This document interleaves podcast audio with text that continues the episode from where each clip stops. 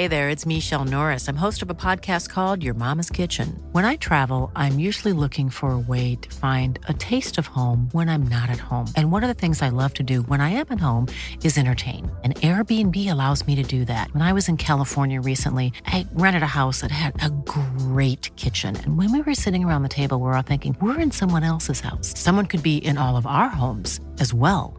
If you have a home, but you're not always at home, you have an Airbnb. Your home might be worth more than you think. Find out how much at airbnb.com/slash host.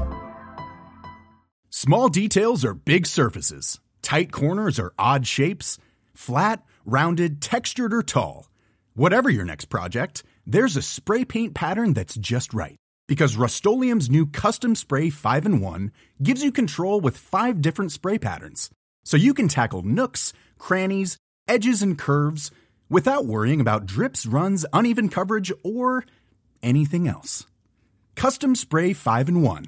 Only from Rust Millions of people have lost weight with personalized plans from Noom, like Evan, who can't stand salads and still lost 50 pounds. Salads, generally, for most people, are the easy button, right? For me, that wasn't an option. I never really was a salad guy. That's just not who I am. But Noom worked for me. Get your personalized plan today at Noom.com. Real Noom user compensated to provide their story. In four weeks, the typical Noom user can expect to lose one to two pounds per week. Individual results may vary.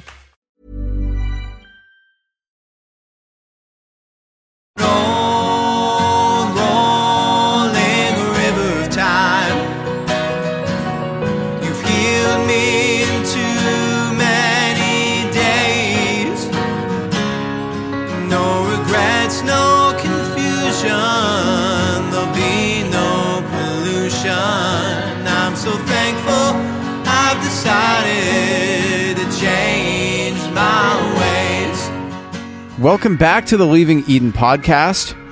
We are your hosts.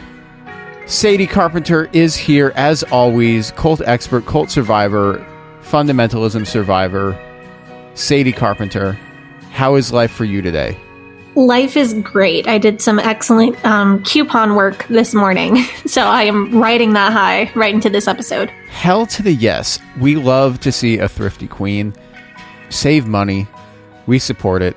My name is Gavriel HaCohen. If you listen to Preacher Boys podcast with our friend Eric Skwarczynski, there's a good chance that by now you will have seen that Sadie went on that show to talk about some experiences that she had while she was in the IFB. Um, Sadie, do you maybe want to talk about that a little bit before we get into our episode because it, our episode is concerning that? Yeah, so I, I went on Eric's show to talk about my experiences with Russell Anderson, and that is the Anderson in Hyles Anderson College. It was years after I left the IFB before I realized that my relationship with him was not normal or okay. It was years before I was willing to confront that my relationship with him fits all of the qualifications of him grooming me. Now, that relationship did not ever escalate to sexual assault or sexual impropriety by him. So I thought, even once I realized that it was not okay and that this was not a, a healthy or good relationship I had with him, I didn't think I really had a story to tell because it because he did not molest or assault me.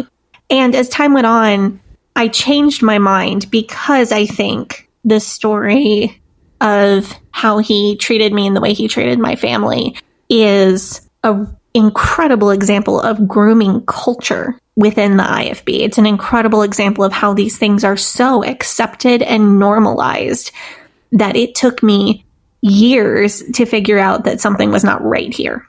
So I went on the Preacher Boys podcast. I talked about that whole experience in a lot of detail. And today we want to follow that up with an episode that's even more broadly about Russell Anderson and his connection to the IFB.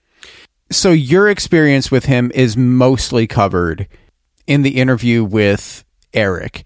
And I would recommend any listeners who haven't listened to it yet to go listen to that before you listen to this. Because that's where the whole story is. That's where there's a lot of detail. I think we're going to give some of the like like a cursory like a summary of of what that was like but not Yeah, I will recap that on this episode, but we're going to talk about on this episode uh, things that happened before I met him and things that happened after I met him and give more of a full picture of who this guy was. But before we get into that, the Leaving Eden podcast is the podcast about my BFF and co-host Sadie Carpenter's life in and escape from the independent fundamental Baptist cult, the cult in which she was raised. We talk about this cult, we talk about other cults, we talk about religion, we talk about fundamentalism, we talk about the real and present threat that cults and cult ideologies pose to society as a whole. And it is our goal to promote freedom of mind, freedom of thought, and freedom of religion. So if you like our show, if you're a fan of our show, then there's a number of things that you can do to help support us. You can join our Patreon, where there is an extended and uncensored and ad free version of today's episode, as well as most of our other episodes, and you'll be able to find that there. Um, and, and all of our back catalog, extended, uncensored, ad free. Hooray. You can join our Facebook group and our subreddit. Uh, those are both called Eden Exodus. Uh, and those are great places. Those are the main places where we have discussion with listeners. We're recording this before our Real Housewives of Salt Lake City episode goes out, so I don't know how the discourse around that has been, but we came out with our Bethany Beal episode, and the discourse that we had in the Facebook group uh, surrounding our thoughts on that was really interesting. Um, I thought that was fun. Yeah, it was incredible. It was so thoughtful. Yeah, because you and I, I think in that episode, we had different perspectives. We had different opinions on it. And for the really, for, I don't think that following that, there were any comments that I saw in our Facebook group that were particularly disrespectful in either way, especially because it's such a contentious thing that people argue over. And I was really impressed with how respectful and how, um, I love to see that. A lot of the comments that we got were, well, Gavi has this part right and Sadie has this part right, and this is my opinion, and this is how I would expand it out. And, um, which is exactly what I was hoping would happen with that episode, because I think Bethany in particular invites a much larger conversation than snark or not snark. Yeah. I, I agree with you there, and I'm glad that we had that conversation. And I'm glad that we got to have the conversation with and, and that's sort of the fun thing about the Facebook group is that we can have our conversation on the show. And then after we have the conversation on the show, we get to have the conversation with everybody who's listening to the show. Um, and participate with them. And they oftentimes, you know, send us comments or, or you know give insight that we wouldn't have thought of. And so that really uh, in my opinion is an additive experience. Um, you can also yeah there's the subreddit too. The subreddit is also a great place to have discussions about the show. Um, i think that that's it. I just need to thank our patrons before we get into the episode, and then Sadie's going to give the TW, and then we're going to do it.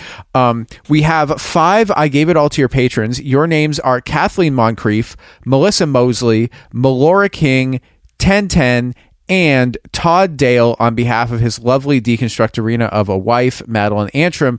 I gave it all to your patrons. There is a little blooper outtake from Sadie's conversation with Eric that is up on our Patreon just for you. I have watched this video so many times and I have laughed every single time. It is my new favorite thing in the world. it's a little funny. And by a little funny, I mean a lot funny. Um, so that's up there for you guys. Our Faith Promise Missions to your patrons, your names are Alex P., Ali Allen, Autumn of Our Discontent, Brittany, Chrisa Walker, Dan the Trans Man, Dora J., Eleanor Donahue, Hannah Ross, Hannah Montana, Hoosier X Fundy, Hope Norum, Horton Here's a Shane, Janine Collin, Jen Kaharski, Jessica Tambo, Jonna, Kat Henwood, Kay Turwee, Krista Marie, Learned Vixen, Linda Morgan, Madeline Antrim, Madeline Cusick, Marlena Stuve, Marcia Millard, Mary Williams, Mary Martin, Megan Arendt, Melissa G, Morgs. Oh, Morgan changed her name. Congratulations. Um, now she's no longer the Leaving Eden podcast. Ho ho ho. Uh, oh, she's still a ho ho ho. She just changed the Patreon name. still Sadie's BFF, Rob the Methodist, Stephanie Johnson, Steve and Amy, Susie, Tara McNamara, and as always, Wes the Cowboy, the rootinest tootinest, um, slinging six guns and uh, riding horses off into the sunset. Thank you so much, Wes the Cowboy, and all of our Faith Promise Missions to your patrons.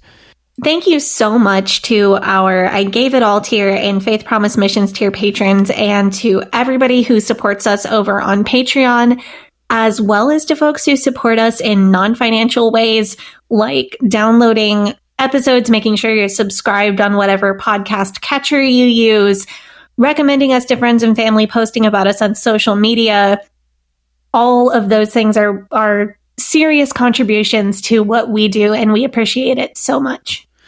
In general, we talk about a lot of potentially triggering topics on this show, including but not limited to suicide, mental health, r- racism, misogyny, PTSD, PTSD symptoms, child abuse, mental, physical, and sexual abuse, and spiritual abuse, including guilt, shame, and fear. In most episodes, we will mention at least a few of these topics, but we try to avoid graphic detail unless it's relevant to the story that we're telling on that particular day. And if we are going to give graphic detail, we give the audience a heads up before we do so.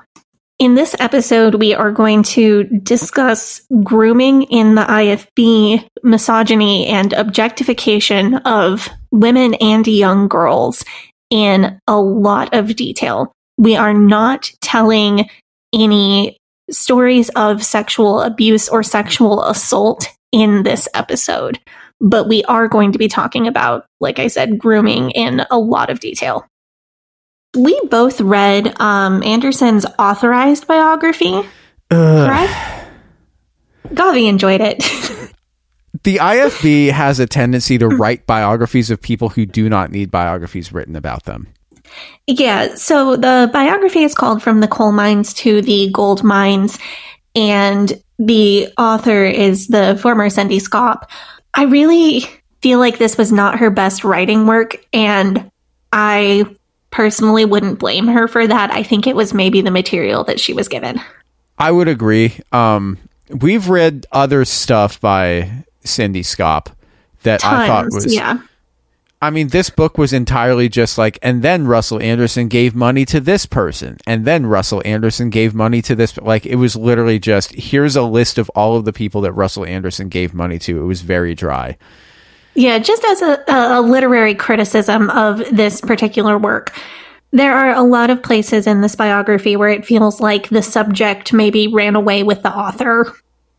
Just kind of had what he was going to say and didn't give her a lot of leeway. Uh, that seems apt considering that we know who the subject is, and that's kind of a. He doesn't like people saying no to him, or people telling him maybe that's not the best idea, or offering suggestions for anything that aren't exactly what he wants. Cindy writes in the book about feeling obligated to write this. She had been asked to write this biography by her father, who was really close friends with Russell Anderson.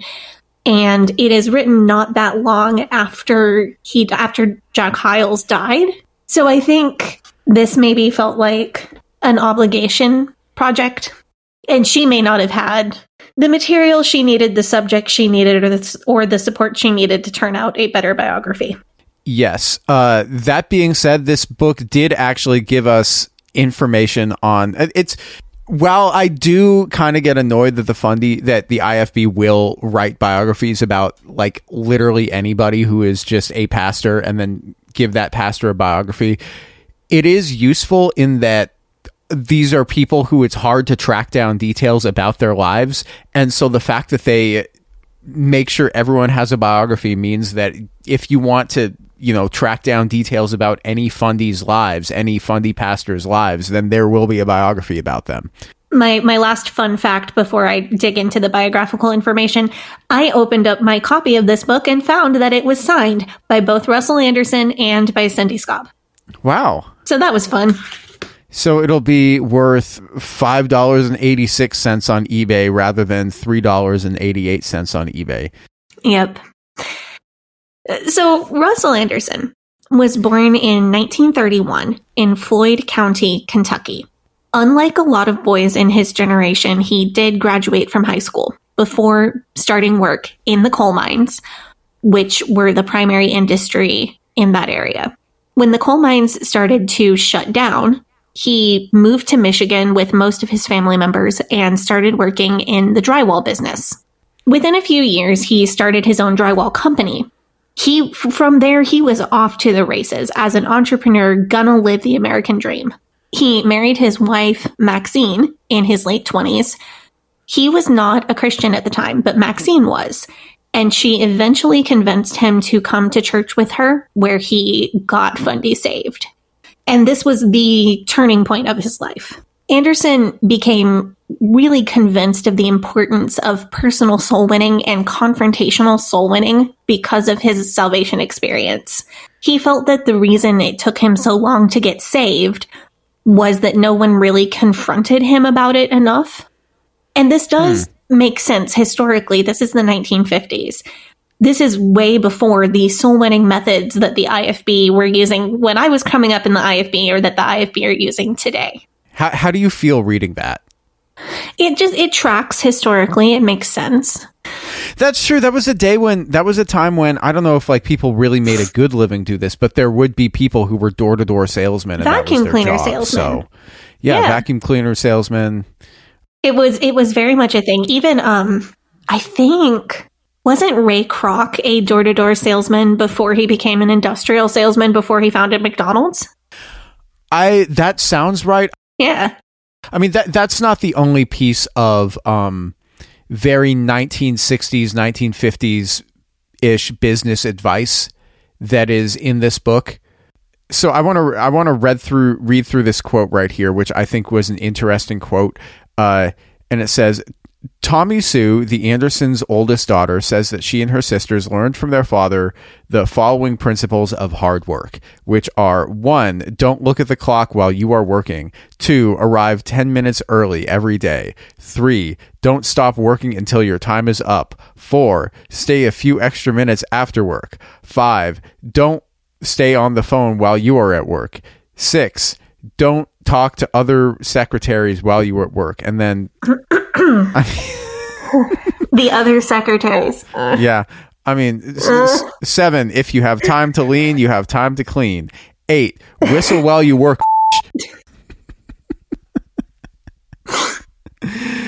no. Um, you added seven and eight, right?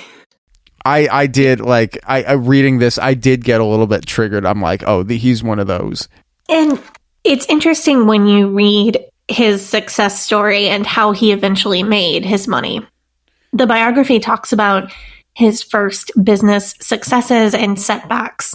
So he was doing pretty well with his drywall business and but then someone who owed him money went out of business, which left him in the hole.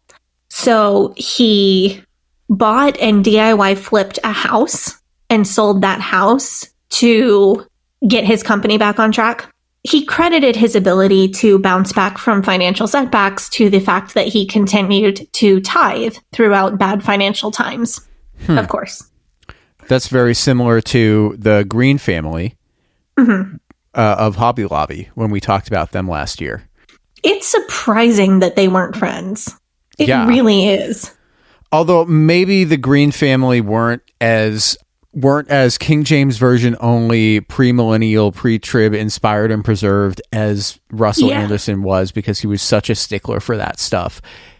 And I think that if you're both contemporaries who are both large financiers of churches and various churches and various religious institutions, then I think that if you're a Russell Anderson, you don't want to associate with somebody that isn't specifically your vein of Christian fundamentalist. Yeah, and as we're going to talk about toward the end of this episode, Anderson would break ties with actually anybody over the King James Bible.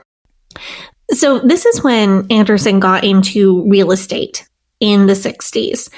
He had this drywall business that was doing well, and then somebody went out of business owing him money and he had to make it back up.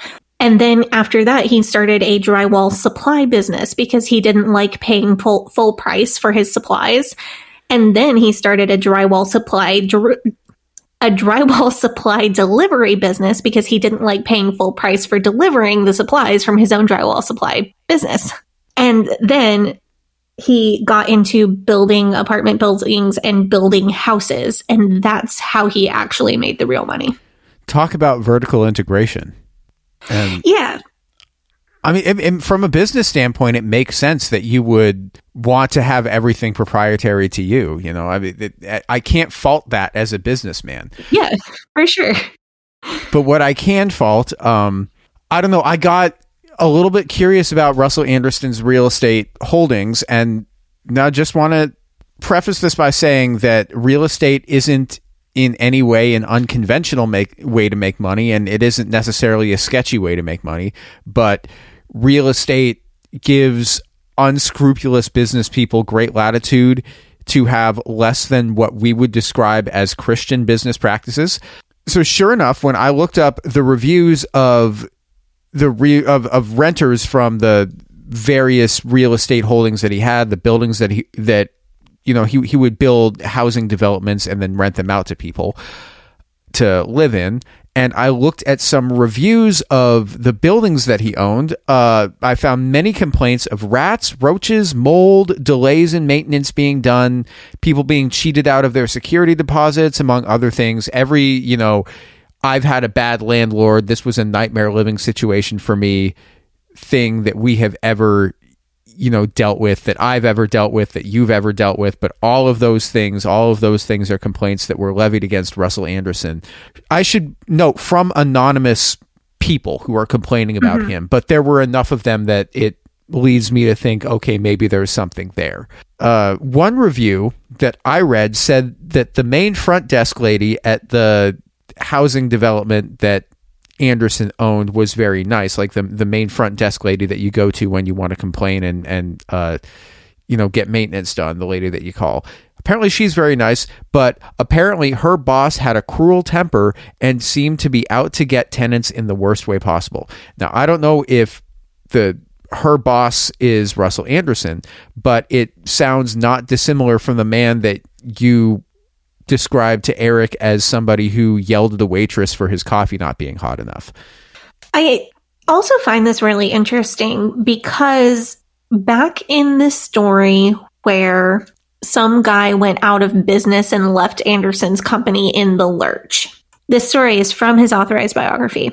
There was another guy who accused Russell Anderson of owing him $2,000. According to Anderson, he did not owe him $2,000. The $2,000 was owed by the guy who went out of business. But as told in the authorized biography, Anderson chose to pay the $2,000 to protect his own good name and protect his Christian testimony so that he could continue to witness to the guy who thought he owed him $2,000. Hmm. And he makes a big deal of, you know, it was for my testimony. It was because I want to have Christian business practices. It's because God owns this company and it's all God's money. And I want to, and that to me doesn't line up super well with being a landlord who doesn't treat your tenants well, if that in fact was him. Yeah, I mean, it seems like slumlord behavior. Yeah, and I can't. I don't have any more information than you do about Russell Anderson's apartments, but I have a lot of information about other Hyles Anderson staff members who owned apartments and trailer parks in the uh, Hammond, Crown Point, etc. area. And I will probably talk about that at some point. Can't wait. This is where I think the story gets a little bit more interesting than his business successes. In 1960, Anderson heard Jack Hyles preach for the first time. He started showing up anytime Hyles preached anywhere close to his home in Michigan and started writing letters to Hyles, and through this, Hyles and Anderson became friends. According to the authorized biography, and it is interesting that they chose to write this down in a book that anybody can read. Anderson offered to give Hyles over 300 apartments so that he could either rent them out or sell them and use the money for ministry. And Hyles declined. Hmm. Now that's that's one thing. He offered him a big gift. He turned down the gift. The part that I wouldn't have put in my own book was that Anderson put Hyles and John R. Rice on the board of his business and paid them each $2,000 a year, although they didn't have to do anything or attend any meetings. Huh. And I just, I know this is a thing that people do, but maybe if I was a, a minister, I wouldn't do that. That's kind of sketchy. Like maybe if I were, maybe if I was a minister, I wouldn't be taking $2,000 a year in the 60s for not doing anything with no transparency and never disclosing that to anybody until after, until my kid writes about it in a book after I'm dead. How much money is two thousand dollars? Holy, two thousand dollars in nineteen sixty is twenty thousand dollars today. So he got paid twenty grand to not do anything a year. That is, And like this is, a, I don't know, this is a thing that people do, and I have no way of making any kind of speculation about whether it was reported on taxes or anything like that. I would think it likely was because Anderson would have had his taxes in order. He would not have messed with that. No, but I do feel like it's it's more likely that this is in order to give Jack Hyles some level of definable tax liability in order to maybe as like a smokescreen for other things that he's got going on with like using church money as a slush fund. That's what jumps to mind for me. Yeah, I'm not I'm not concerned about Anderson being shady with that $2000 a year and not reporting it because I really think I don't think knowing his personality, I don't think he would have ever messed with having a dime out of place on his taxes. He was too fastidious with his money for that. What I do worry about is where did that 2000 bucks go? On once it got into Hyles' pocket, where did it go? I mean, it's a it's a no show job that pays twenty grand a year. Can I get one of those? Yeah, like I mean, seriously, it's a no a no show job that gets you paid twenty grand a year. I don't know that. Why would you give that to somebody just because you like them? That seems weird to me. And that's not Russell Anderson giving twenty thousand dollars a year to uh, the ministries of Jack Hyles and John R. Rice. That's him giving twenty thousand dollars a year to Jack Hyles and John R. Rice personally as a verifiable taxable source of income. So shortly after this, um, Anderson started getting invited to speak at the Sword of the Lord conferences. Okay. I, I always wondered, Anderson had only been saved for 10 years when he started speaking at Sword of the Lord conferences and speaking at pastor school. He became a really big name, a famous speaker within fundamentalism. And the story that I was always told was, well, he's famous for being rich. He's famous because God blesses him and he's going to tell you how to be financially blessed by God too. But the more I re- read this, the more I wonder if he just bought his way onto that platform. Yeah, and the question that I'm wondering is what did paying that money get him access to? I mean, I I, think it was this, I think it was the platform of Pastor School and the platform of Sword of the Lord. Do you know who uh, James Dolan is? Oh, I've heard the name, but I couldn't tell you who it is. James Dolan is the guy that owns Madison Square Garden, uh, MSG Entertainment, and like he owns the New York Knicks. He plays in a band called JD and the Straight Shot, which is basically just like a, a boomer rock vanity project where it's just James Dolan, the billionaire who owns MSG Entertainment, and whatever musicians he's hired to back him up. And then whenever any band that's like a boomer rock band, um, apologies to people who don't like that I'm using boomer rock band, but like, you know, bands like the Eagles or uh, Lynyrd Skynyrd or I don't know, like whenever they play Madison Square All Garden. all the bands that I love, as long as I don't read anything written by anybody associated with the band.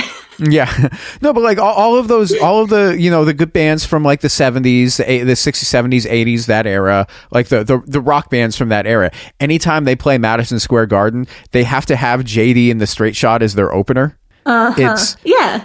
it's giving James Dolan. Yeah. Unless there's something else that being a rich guy in the IFB gets you access to. Well, you've heard, did you watch any videos of Anderson speaking? Yeah. It's always the same sermon. Yeah, I was I was a coal mine, un- uneducated coal miner, and uh, he sounds like uh, Boomhauer. And then that's Boomhauer slander. And then he and then he makes a joke. Like he makes a really lame joke and then stops for you to and looks at you like laugh now. Yeah, That was and that was every sermon. His sermons were always exactly the same, and it does make you wonder why is somebody who whose sermons who has no theological education beyond being a member of a church, who has no training in public speaking, who has only been a Christian for at this time a decade, who only speaks really about one topic pertaining to religion, which is religion and money or tithing. Why is he getting invited to speak at these pinnacle of fundamentalism conferences? Why is he getting invited to give practically the same sermon over and over and over again year after year? And like, on one hand, I get it. Money is a topic that people want to listen to people talk about, getting how to get more money. Like, there's a reason that Dave Ramsey still has listeners. It's because the, the topic of how to, how do I get more money is a very popular topic that people want to listen to.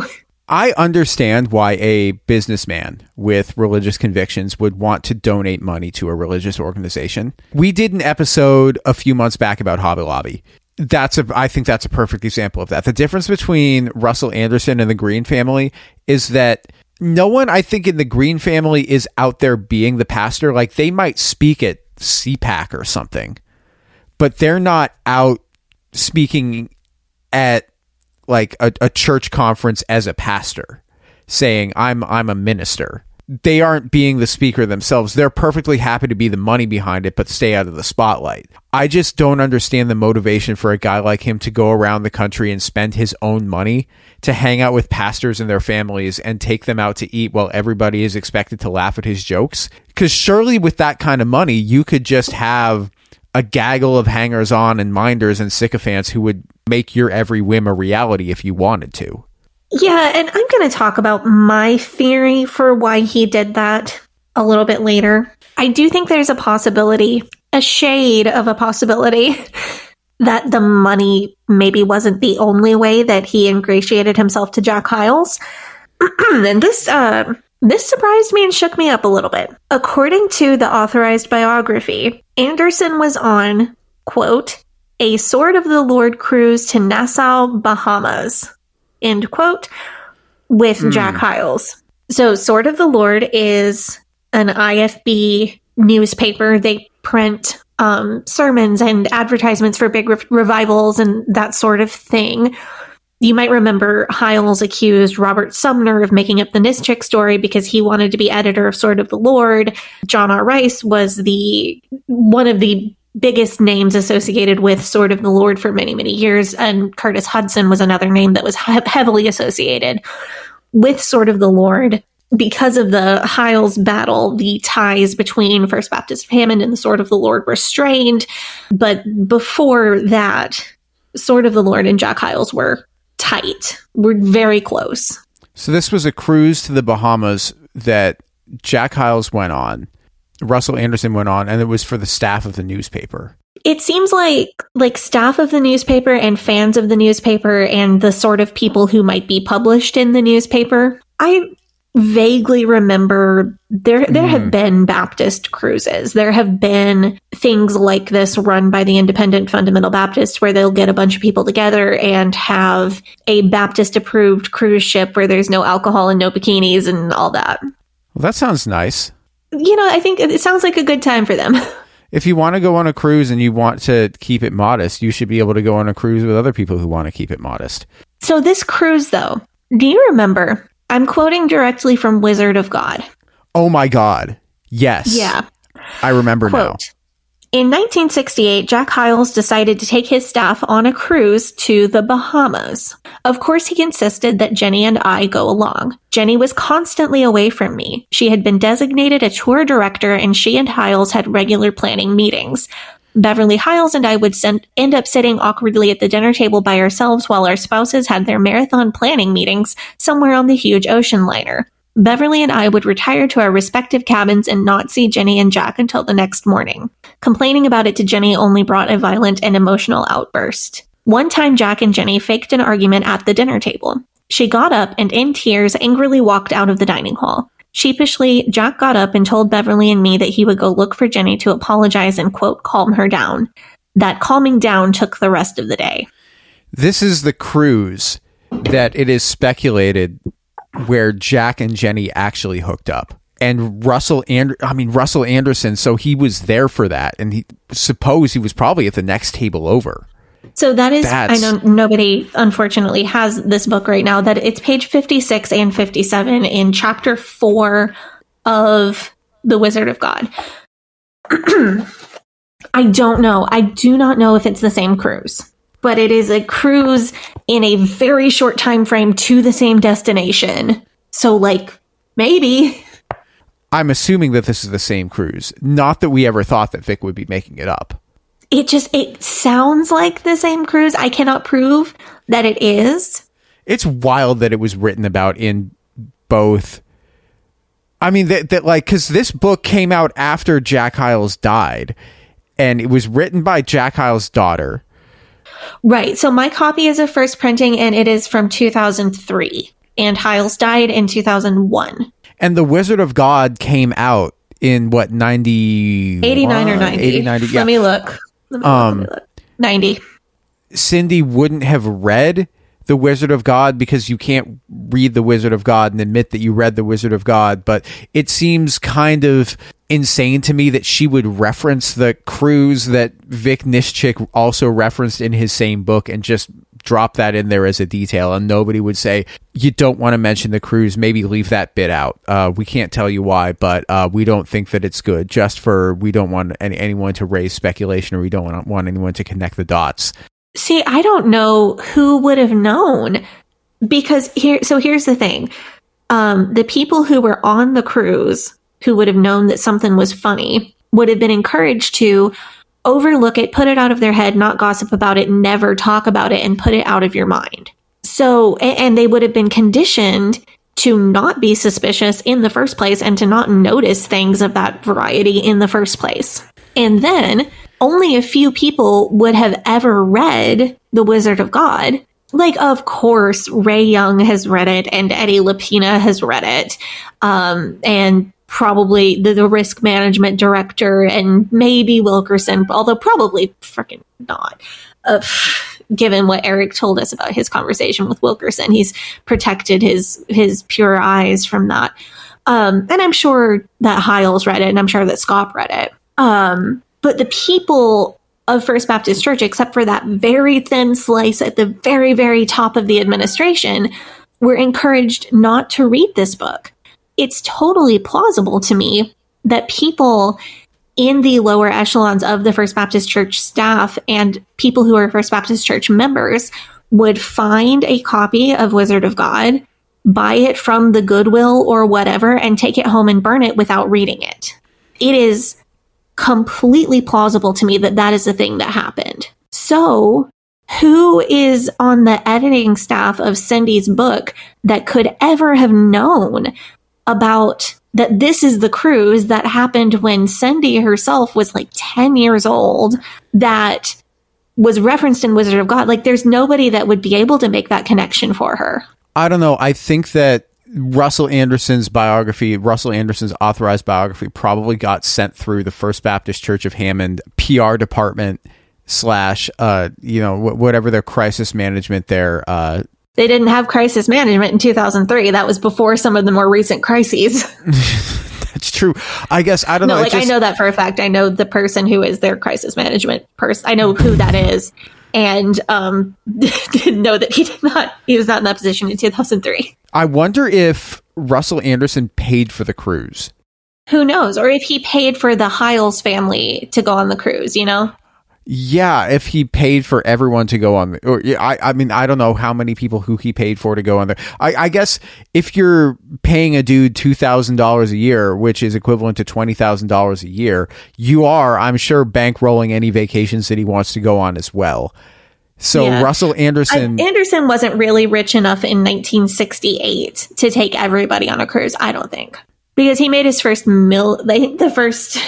It's in this book. Hold on, I can find it quickly. Uh, making his first. There's a making his first million. Yeah, so that cruise in 68 was around the time that he. Oh, okay, actually. So the cruise happened right after he officially became a millionaire. And Anderson, according to the authorized biography, which I have reason to doubt, according to the biography, Anderson was never going to tell anybody that he had become a millionaire. He thought that he should be humble and keep it to himself. But he slipped up and told one woman on this cruise and she went and spilled the beans to everybody and it got printed in the sword of the lord now i don't know how that lines up with mr here hold my watch i don't know about that but that's the official story is that he got outed as a millionaire because of this cruise It's giving.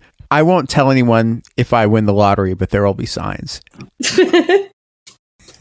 if i win the lottery i'm going to make you hold my watch No, I wouldn't do and that. then I'll That's- buy you a nice watch. So here's the thing. The the Hyles and the Andersons, and I did not know about this until I reread this book. Of course I've read this book as a kid, but I reread this book as an adult and it clicked. The Hyles family and the Anderson family co-owned a duplex and a boat together in Michigan. They frequently went on vacations together. There are a ton of pictures of like Beverly and Maxine together and Jack and Russell together and the whole, all four of them on multiple vacations through the 60s and 70s. The book prints letters from Hyles to Anderson that read, quote, I have no better friend, always signed love, and says that Hyles called Anderson every Saturday morning from 9 to 9.15 a.m., which is really interesting coming from a guy who often talked about how he didn't have a lot of close friends and really didn't even have emotional intimacy with his wife in the books that he wrote. you have to wonder then if Hyles, if if Jack Hyles saw Russell Anderson and was like, "This guy thinks I'm the best preacher in the world. If I can probably just keep getting him to give me money, as long as I act like I'm his friend." Yeah, or they were really friends. Or, like, was this guy one of the few people on the planet that Jack Hyles was willing to be emotionally tied to? None of this is what I would call direct evidence that, oh, this, therefore that. None of this is hmm. proof of anything. But that is a lot of time to spend with somebody and not have an inkling of what is going on in their marriage and their family. And if they're sharing property together, I mean, if you're having an extramarital affair, having boat and multiple properties that you could conceivably get to and have plausible deniability is going to be more useful to you. And who are you sharing walls with that doesn't know your business? I don't know. This whole thing is, it seems very sketchy to me. I it's like I said, it's not proof. This is not proof of anything, but it sure is suspicious. I don't know because it is Jack Hyles who said you don't have friends, no new friends, no old friends. Don't be close with anybody because they can't know the real you. Don't be close with your wife. Don't be close with your kids. There has to be a secret mystery between you guys, or the allure will die. The the marriage will die. It's it's all of those hours spent together on vacation. You never saw him call Jenny Nischik. In 1972, Anderson gave Hyles $300,000 towards the starting of a Bible college, and Hyles Anderson College was born. Uh, Anderson has helped start up as many as 10 different Bible colleges, depending on how you count it, including Commonwealth Baptist College, Texas Baptist College, and Grace Baptist College with John Jenkins, who you may remember from Let Us Prey. Rough track record there as far as Bible colleges go. Oof. Yikes. Texas Baptist and John Jenkins and Hyles Anderson. Ooh. Ooh. Anyway, the only thing he could have possibly done worse is give Steven Anderson money. I mean, Steven Anderson is like the most old paths of the old paths. We are very lucky that the two of them never hit it off. Oh my God, man! Can you imagine if Steven Anderson had a Bible college? We are very, we are fortunate. The world is fortunate. So there's a lot of gaps in the biography that I've been working from. I don't know a whole lot about what Anderson was doing business wise in the 80s or 90s, other than he was speaking at Hyles Anderson College every year. speaking at Sword of the Lord conferences and pastor school. There are a lot of soul winning stories. It makes me think 80s and 90s, he was kind of just doing his business thing and then being famous in fundamentalism on the side. Some of these soul winning stories are pretty typical. There's a story about how he babysat kids so his pastor could tell their parents how to get saved, or a story about he was out soul winning and somebody's pet parrot landed on his head and he let the parrot sit on his head so that people get, get saved. It's the it's the same stuff like I sacrificed so that somebody could focus on the gospel. It's every soul winning story ever. Throwing uh, filet of fish sandwiches out of a helicopter so that people would. that was so that people would come to Hyles Anderson. Although, in that world, kind of the same thing. There are mixed in with these soul winning stories and business stories and name dropping Jack Hyles on every page there are a lot of references to his wealth. I pulled this one story randomly. I'm not quite sure why it stuck out to me, but it did. Here's the quote. Once while soul winning with Pastor John Vaperzan, a baby spit up on Dr. Anderson's cashmere coat. These experiences display the unselfishness Dr. Anderson puts forth as a soul winning partner. Anything that needs to be done to keep the lost soul's attention on the soul winner is considered worthwhile. Just cashmere coat you know, just dropped in. He's so unselfish. Yeah, I mean this it's giving preachers and sneakers. But he didn't want anybody to know he was a millionaire, remember? Anderson sold his business in 1999 and semi retired. He still had a lot of real estate transactions, but he was done trying to build his business bigger. After selling his business, um, the way that he framed what he did next was trying to outgive God. So hmm. he would make this succession of deals with God of I'm going to God I'm going to give you a million dollars in a year and then he would make 1.5 million million that year. So the next year he would say God I'm going to give you 1.5 million and then the next year he'd make 3 million and it just kept going up because he was tithing or because that's how investments and good luck work. But because he was tithing So he started paying soul winners in Mexico City and the Philippines. Anderson claimed to have had millions of people saved through these programs. I really think I heard him say he also employed full time soul winners in Hawaii. It wasn't in this biography. So either I'm wrong or that was something that happened after the biography came out.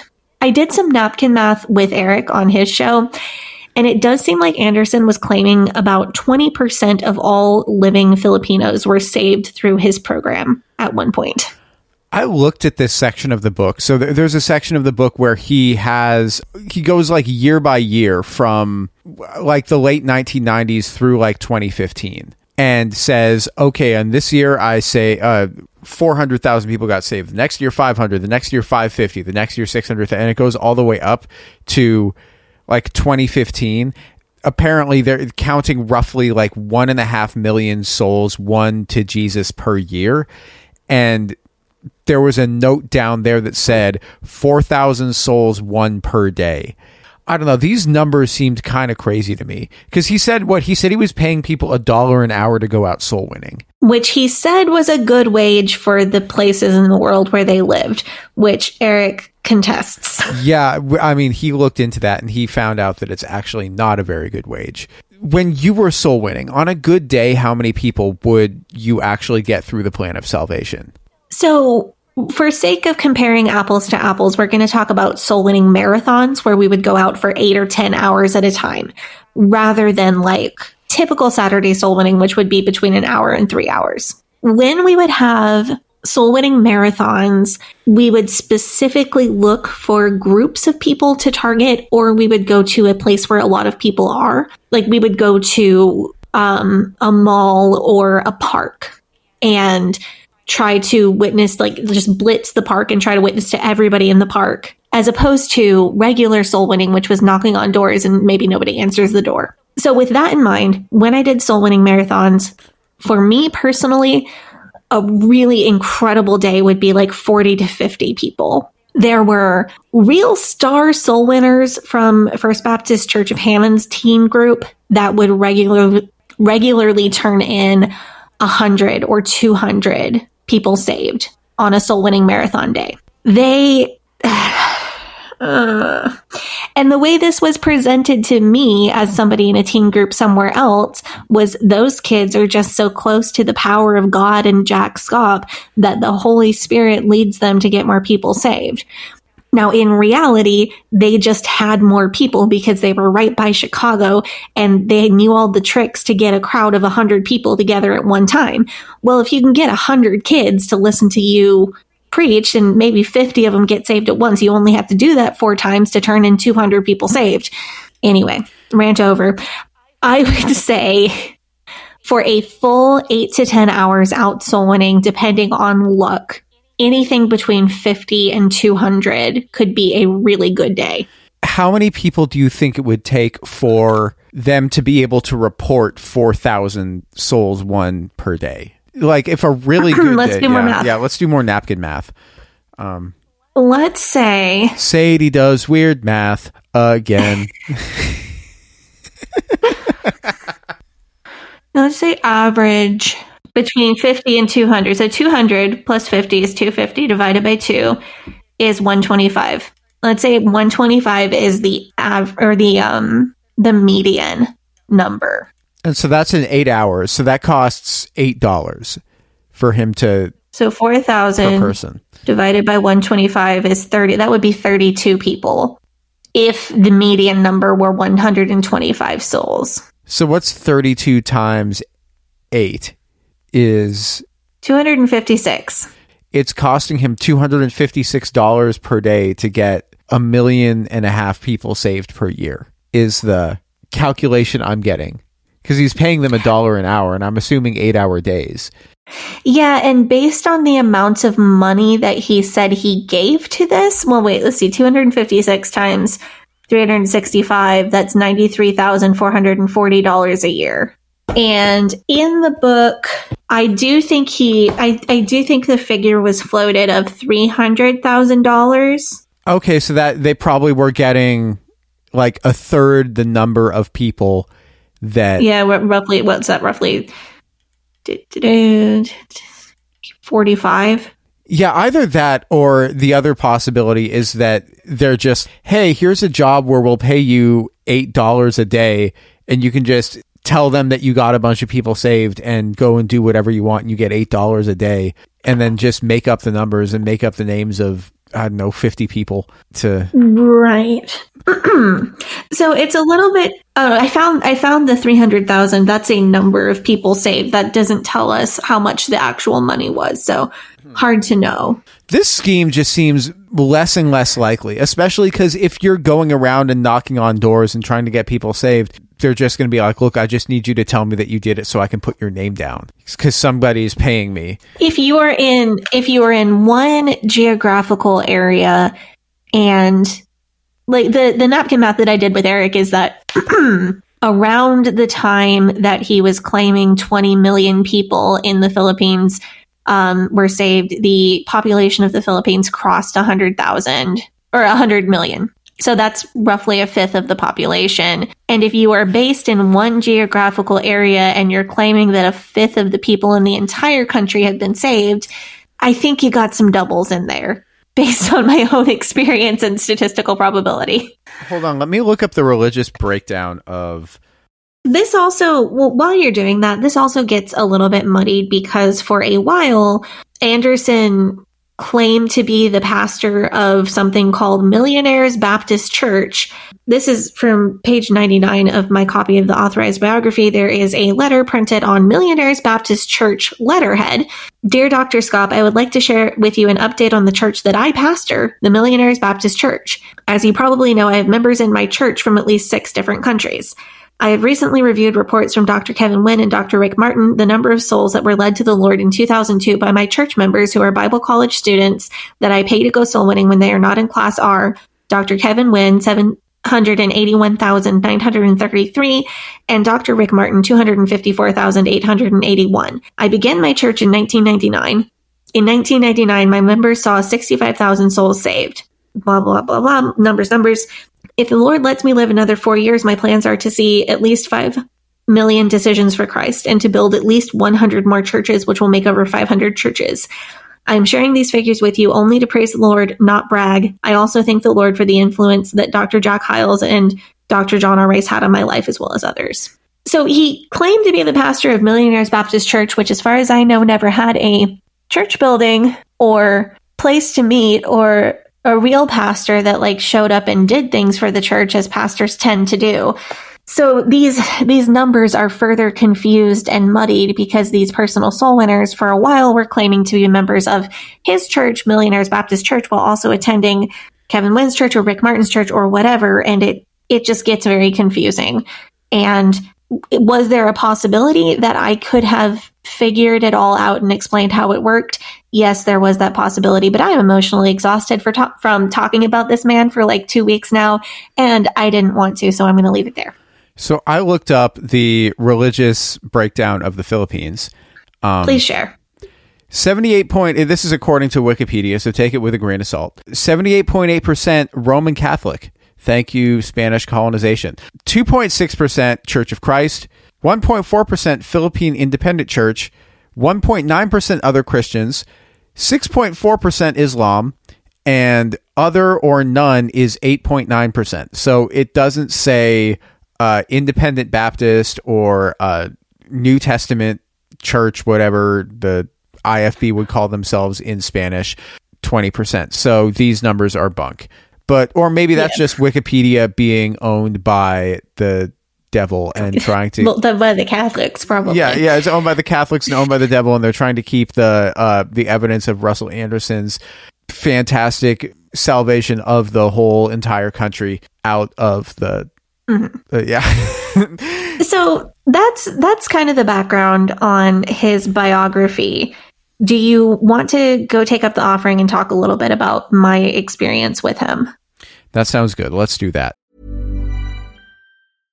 Small details are big surfaces. Tight corners are odd shapes. Flat, rounded, textured, or tall. Whatever your next project, there's a spray paint pattern that's just right because Rust-Oleum's new Custom Spray 5 and 1 gives you control with five different spray patterns. So you can tackle nooks, crannies, edges, and curves without worrying about drips, runs, uneven coverage, or anything else. Custom Spray 5 and 1. Only from Rust-Oleum. Hi, I'm Daniel, founder of Pretty Litter. Cats and cat owners deserve better than any old-fashioned litter. That's why I teamed up with scientists and veterinarians to create Pretty Litter. Its innovative crystal formula has superior odor control and weighs up to 80% less than clay litter. Pretty Litter even monitors health by changing colors to help detect early signs of potential illness. It's the world's smartest kitty litter. Go to prettylitter.com and use code ACAST for 20% off your first order and a free cat toy. Terms and conditions apply. See site for details.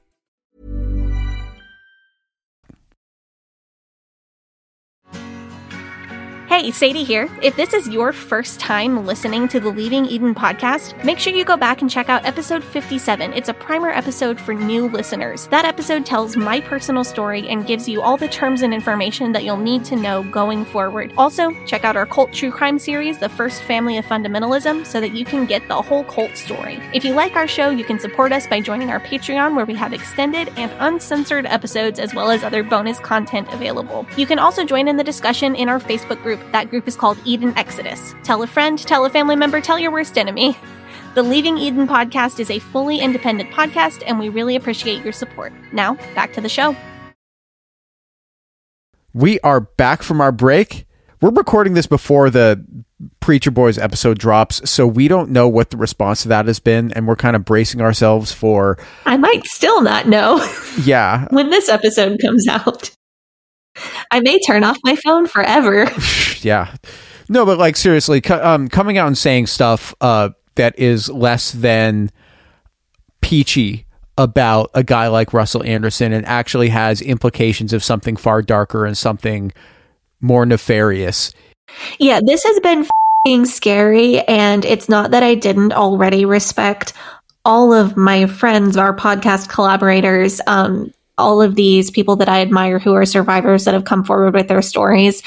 I had so much respect for you previous to this, but this has raised the bar. Um, just having to experience myself how scary this is. if Phil Hudson didn't have words for you after our uh, "Let Us Prey" Oh, I'm sure he did. episode, then now I'm sure Phil Hudson's going to have words for you. but it's okay; they're not going to be able to get to you because satellites are in space and the internet has to go to space and come back down. And I don't think he believes in space. Phil, Phil Hudson can't get me because the curvature of the earth is in his way. He's he's gonna say, "Oh, she, where, where is she? She's uh, west of here. I'm going to throw a javelin and hope it hits her."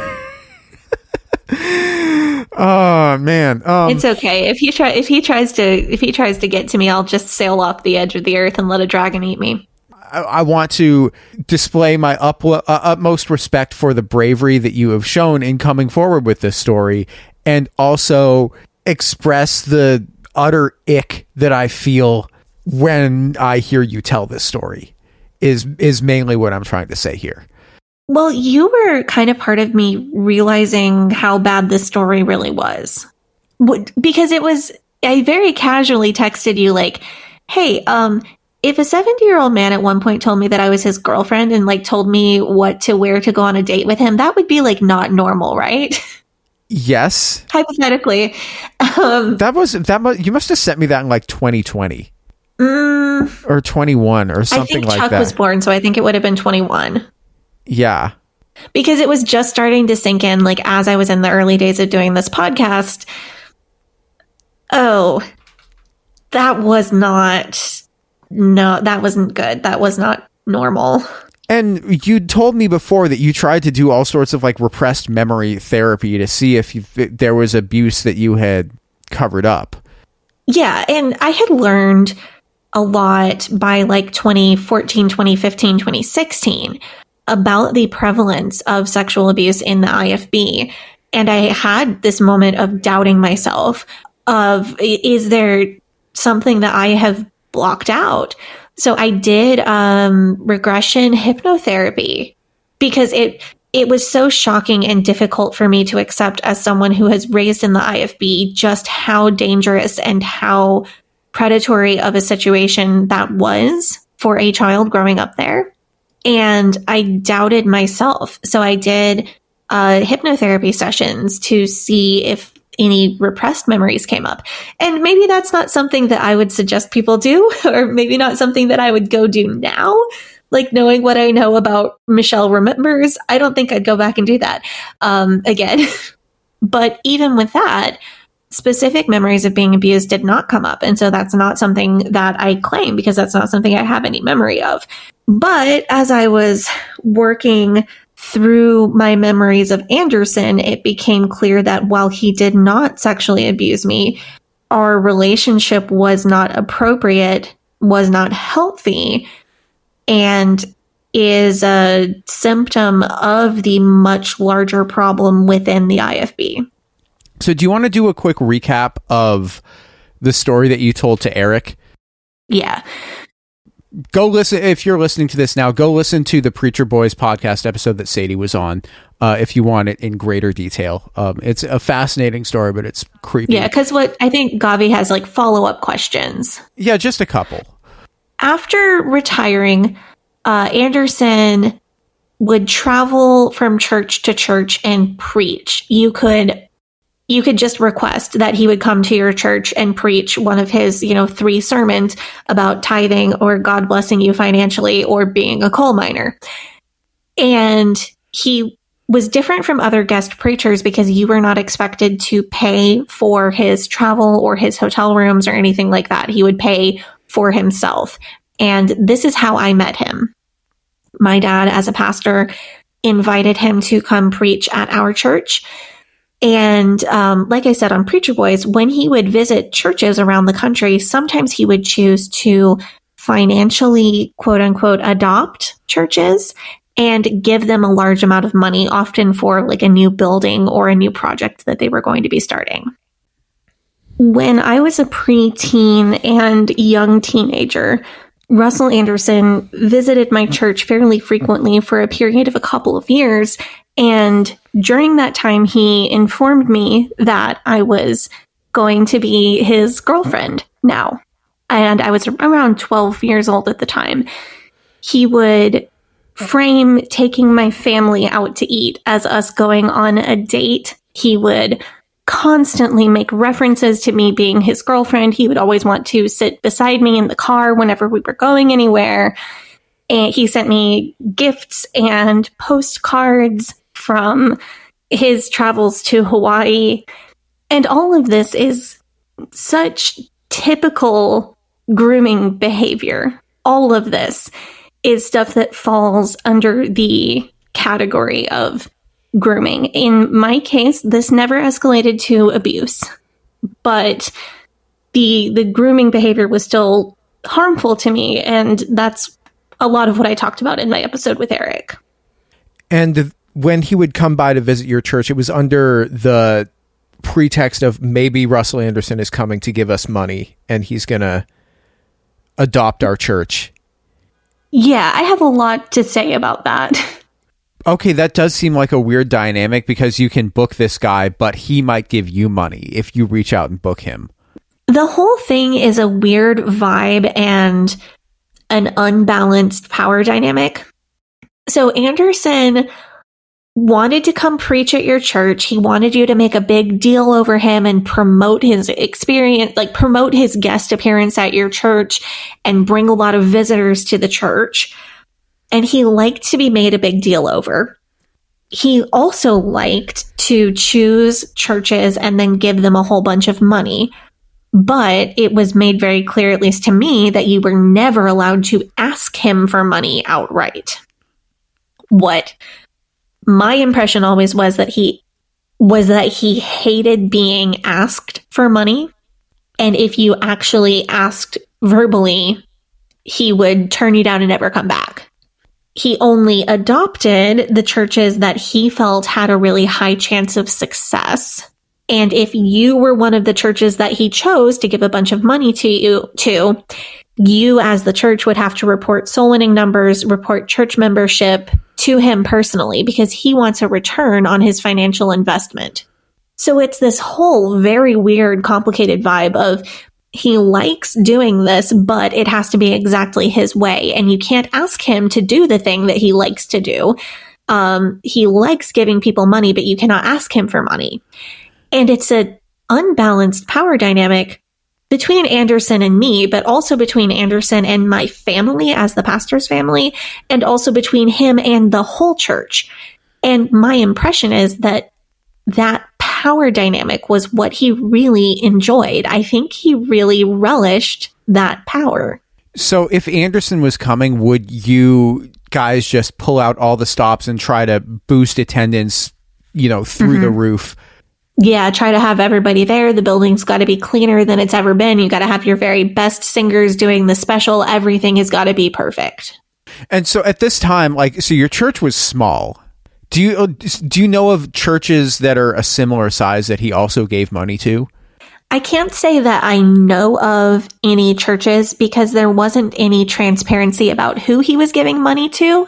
There's a list of churches he helped start in his biography but there's no list of churches that he financially donated to once they were already off the ground.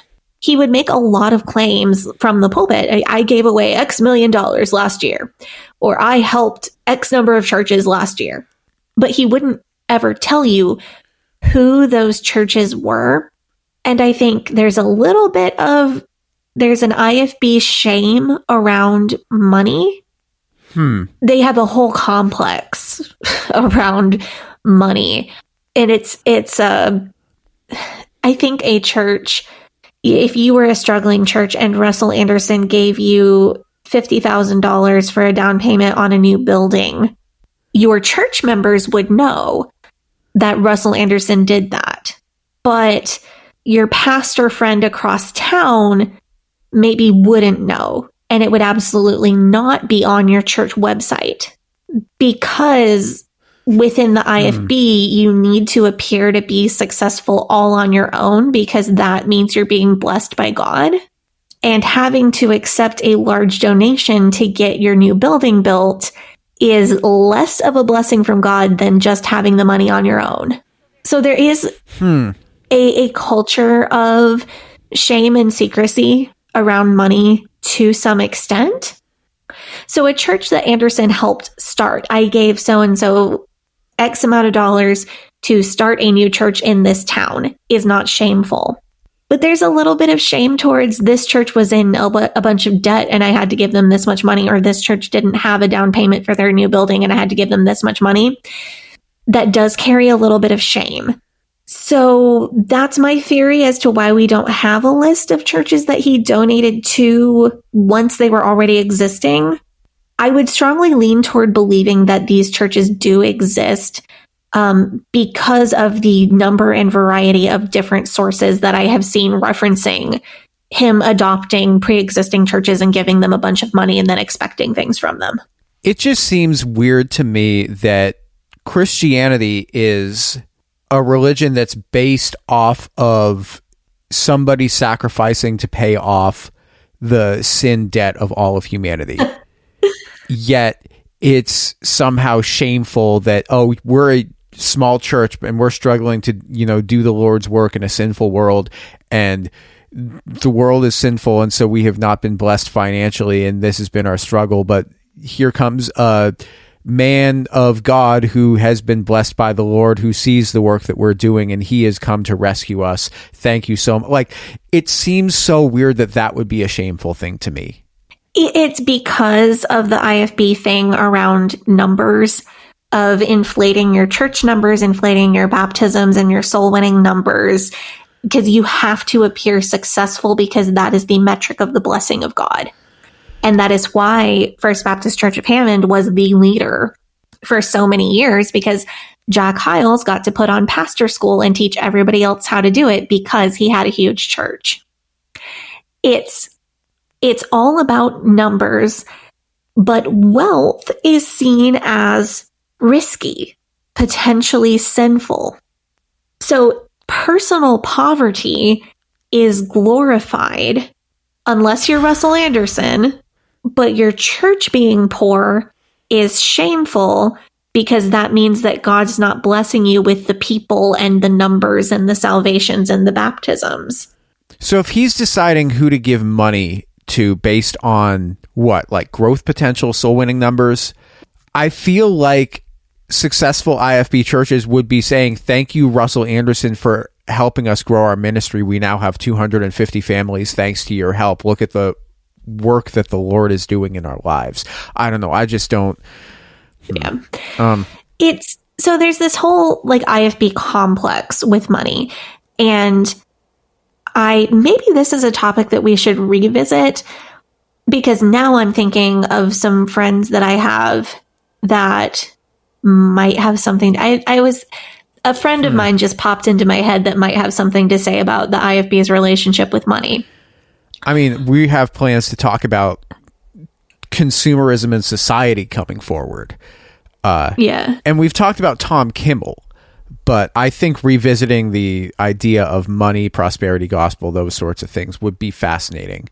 Yeah, because that's, I think that's maybe one of the last thing things that some of us deconstruct. And the older I get and the more I move into, you know, grown up home ownership life and all of that, the more I realize, oh, this really messed me up. Like the way that I think about money is weird and twisted and difficult. Yeah. Um, so in the IFB, they believe as long as you're working hard enough and right with God and praying hard enough and following Jack Hyles, you will become a giant, wealthy, successful church. And if that hasn't happened for you yet, it's one of two things. It's either God is testing you or there's sin in the camp. So Anderson isn't looking at traditional business metrics for growth potential. Most of the time, he's looking, if he's looking to adopt somebody or, you know, give a church a bunch of money, he's not looking for these traditional metrics of is this church going to grow? He's looking for is this church going to be right with God and follow Jack Hyles to the letter? But that was you guys. True. I guess God was testing us. I mean, no, but like I, I, I, I, I've met your family. I, you know, I, I met your father, And I know he was the, you guys were the ones that did everything right and by the book. And he wasn't the one who was going to cut corners or he wasn't the one who was going to resort to dirty tactics, even if those were the tactics that Jack Hyles was using. Maybe they weren't the tactics that he was telling everybody that he was using. But so Russell Anderson, uh, uh, he, he comes to town and he's deciding whether or not he's going to give your family money and he's behaving i would say very inappropriately towards you and he then doesn't decide that he's going to give money to your family. Did you feel like you had done something wrong? Did you guys feel like you had not lived up to jack Hyles standards when he decided not to give you guys money? I really don't know how other people in my church may have felt, but I know I personally just really internalized this. I was just overwhelmed with grief and guilt, thinking, what did I do wrong and why weren't we good enough? Hmm. Because every time he would visit, there was this hope. It was new hope. Well, this might be the time he sees something that he likes and he decides to give us a bunch of money. This might be the time that all of our lives are changed positively forever. And what I referenced, but maybe didn't put into words as well as I would have liked to in my interview with Eric, is that that's an incredibly dangerous situation to be in as a young girl. In my particular case, that danger did not develop into something harmful happening beyond the the the harm of being groomed and the emotional harm of that emotional roller coaster that I was forced to ride for all of those years. Putting any child, regardless of of his grooming behavior toward me, if, even if you take that completely out of the scenario, this is still dangerous, emotionally inappropriate for a child to experience, to feel that the way the financial future of their entire church and their family is resting on their behavior. That is never an appropriate pressure to put on a child. and so he's going saying oh this is my girlfriend and you're 12 years old mm-hmm. he's saying, "Oh, we're going on a date, and your family is a chaperone." So he's, you know, going out to eat with your family, and saying, "Oh, this is my girlfriend. She's twelve years old, having you wear like fur coats and stuff." The, the and the the assertion that I'm making is that the that pressure, that terminology, that behavior is in and of itself inappropriate and not okay. Do, uh, do you think that there's anything that you or your family could have done that would have made him decide to give you guys money? Looking back, no, I don't I don't think there was. And we, we I think when people are determined to abuse other people, particularly children, they tend to find a way to do so. And it is impossible to know in a particular situation why someone chooses not to abuse. Even in a consensual adult situation, why does any partner choose not to be emotionally or physically abusive to their partner? Often it is because they are not an abuser. and in other cases, um, there are more complicated reasons. I think Anderson saw something at our church that made him think it was never going to grow. Like it, like I said to Eric, the church my dad took in Illinois was a hot mess. The church building, the the people there, um, a large percentage of the congregation were truly wonderful people, salt of the earth people with good hearts who cared about other humans and also happened to be pretty darn IFB. The people in that church had, many of them had suffered religious abuse and spiritual abuse previous to being in the IFB or previous to my dad taking the church. A lot of them had deep hurts from life in general. And I still speak out of absolute love for a large percentage of the people that I attended that church with for 10 years. The church was in massive debt when my dad took the job. Um, actually, my dad used to tell this story, and it's kind of funny. He went to a restaurant with the pastoral search committee and to get more details about the financial standing of the church and what his pay would be if he accepted the position as pastor. And the head deacon, he asked, What will my pay be? And the head deacon answered, and just as he answered, someone dropped a plate of dishes, like a bus person dropped an entire busing tray of dishes in the restaurant. And there was this massive noise. And he did not hear the head deacon when the head deacon told him what the pay was going to be for this church. And he took that at the time, being a hyper fundamentalist, he took that as a sign from God that he didn't need to know and that God wanted him to take the church. The what he was what my father was taught at Hyles Anderson was that if God calls you someplace, if the people of a church vote and say that they think God is calling you to pastor, you don't turn that down except for under exceptional circumstances. So he felt that God told him to take this church.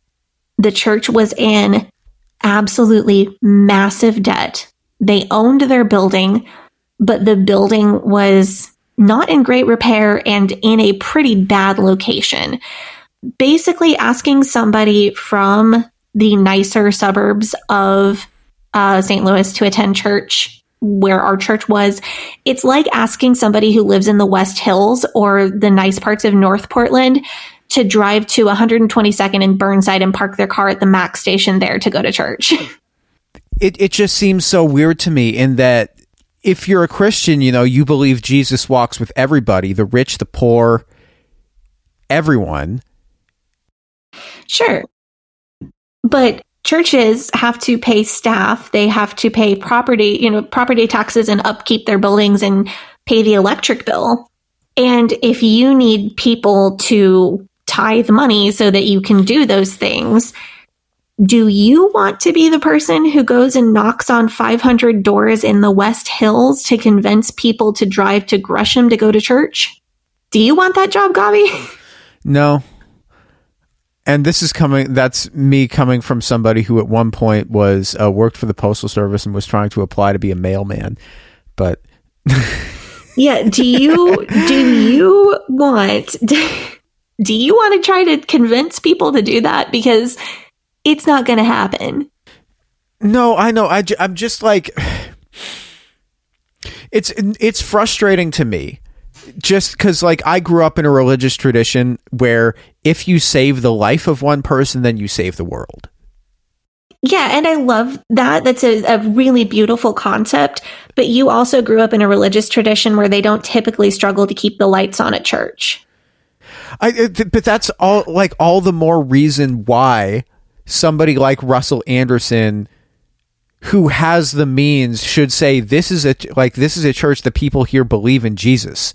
And mm-hmm. the, you know and they practice Christian love. And I should help them because they're deeply in need. Not yeah. not like be like the, the it's like the Ayn Rand Jesus that says no that says oh this person can't help this church can't help themselves then why should I help them like what are we doing yeah, here and obviously I don't know what was going on in his head, but that is what I feel his attitude was. So I don't know what he saw that made him feel that we weren't worthy of an investment. I think later on there was hope at some point that he would buy us a new building in a better location. Um, but it just it never panned out.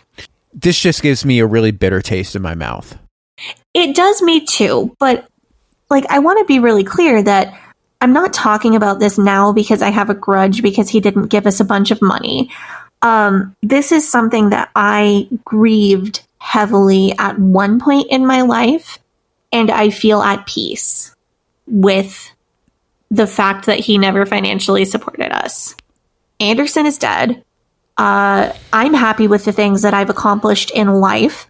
I am on track to one day, hopefully, catching up from the financial and the educational damage that the IFB inflicted on me. And I have to wonder now, like with my perspective and having been through the the grief that I needed to go through about this um, years ago. From my perspective now, what if he had given us a bunch of money and gotten gotten us a really nice new building, and our church would have taken off, and we had become a really big IFB church, and when I had gone to Hyles Anderson, my experience would have been different because my dad would have been a big name pastor. And what if I had been further indoctrinated into fundamentalism and not experienced the things that broke my commitment to that world? And would I have ever gotten out? So I am I'm not bitter about the way that things turned out. I was at one point, for sure. But I think I have kind of processed all of that pretty effectively. And I'm not here to defame Russell Anderson. Um, if I were here to defame him, it would be very easy for me to make up a story about things that didn't happen because the precursors to those things did happen. In a lot of ways, I think he was more sincere than some other fundamentalists. I my perception of him uh, from all the all the times that I met him, the meals that I've shared with him, I think he really did care about his money going to get people saved. He was very um, single minded about that. And I don't think that was fake. I think he really did. He was just very simple minded, very single minded kind of a guy. Um, so I think he blocked out a lot of periphery to that that could have been useful information for him to have. But I think on a fundamental level, he really did care about his money going to procure fundy salvations. I think he really did care about that. But the power that his money gave him over people, I think messed him up as a person. I think the ability to control people like a puppet master really did some damage to him, to his moral fiber. I don't know exactly how to put it, but I hope that makes sense. Uh, I think the power changed him. And that is both on him as a person and on the IFB for giving him that power. And I can tell you for sure that the cycle of hope and disappointment and the adult emotional and financial burdens that I shouldered as a very young preteen teenager absolutely did some damage to me. And we have the I mean there's we have the pictures of you wearing the fur coat out with him. And you are a a kid, you are a child, and he is an old man. I mean, we have these pictures. It's not like disputable that these things happened. I I cannot get my head around the an old like a, a, a man in his 70s telling a 12 13 14 whatever year old girl oh you're my girlfriend that is well, okay, what how do you get there? How do you get to being a 70 something year old man who thinks this is okay?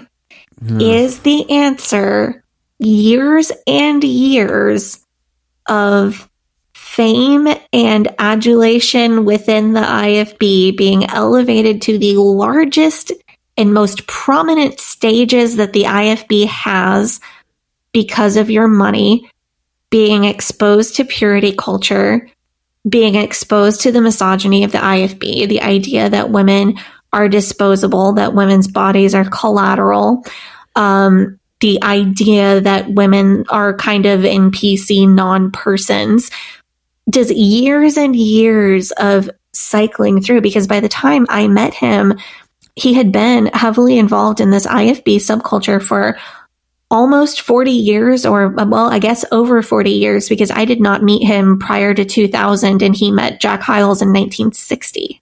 It's, I am not excusing him, nor am I putting this on him personally more than I should be. I am, I think it's fair to blame both him as a person for choosing the choices that he made, and on the IFB culture that enabled and emboldened those choices over many, many years.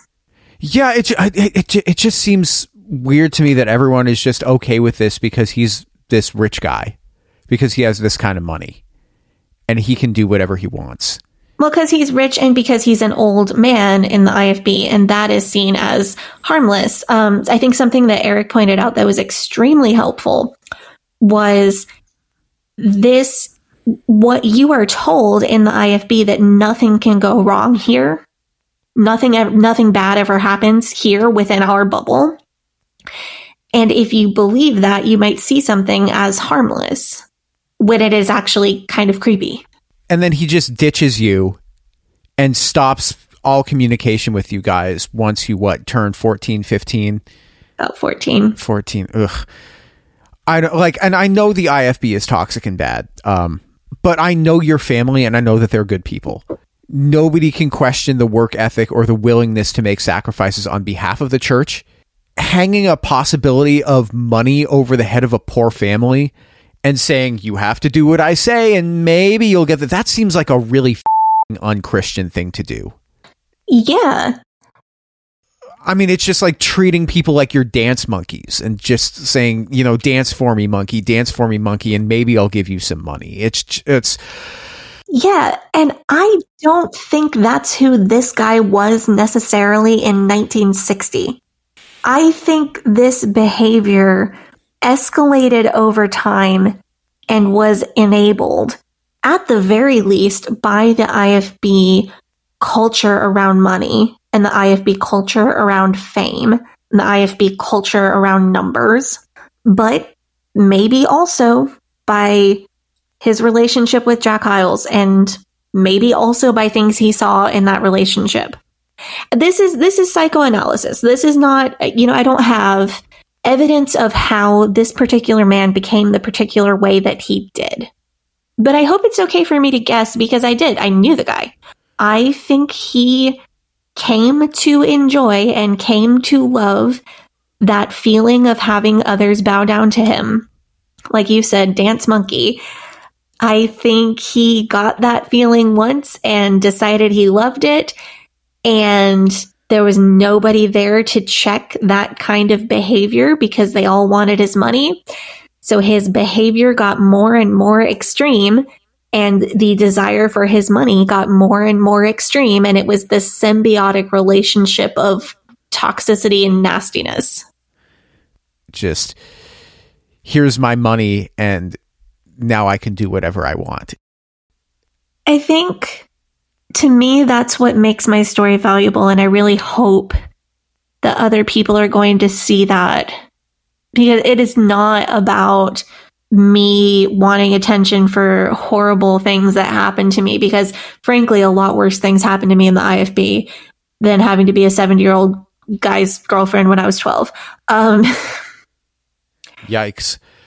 it's it's i think the valuable information here is how did he become that person who let this happen how did that play out you know what does what and what does this all mean for me now that he's dead Yeah.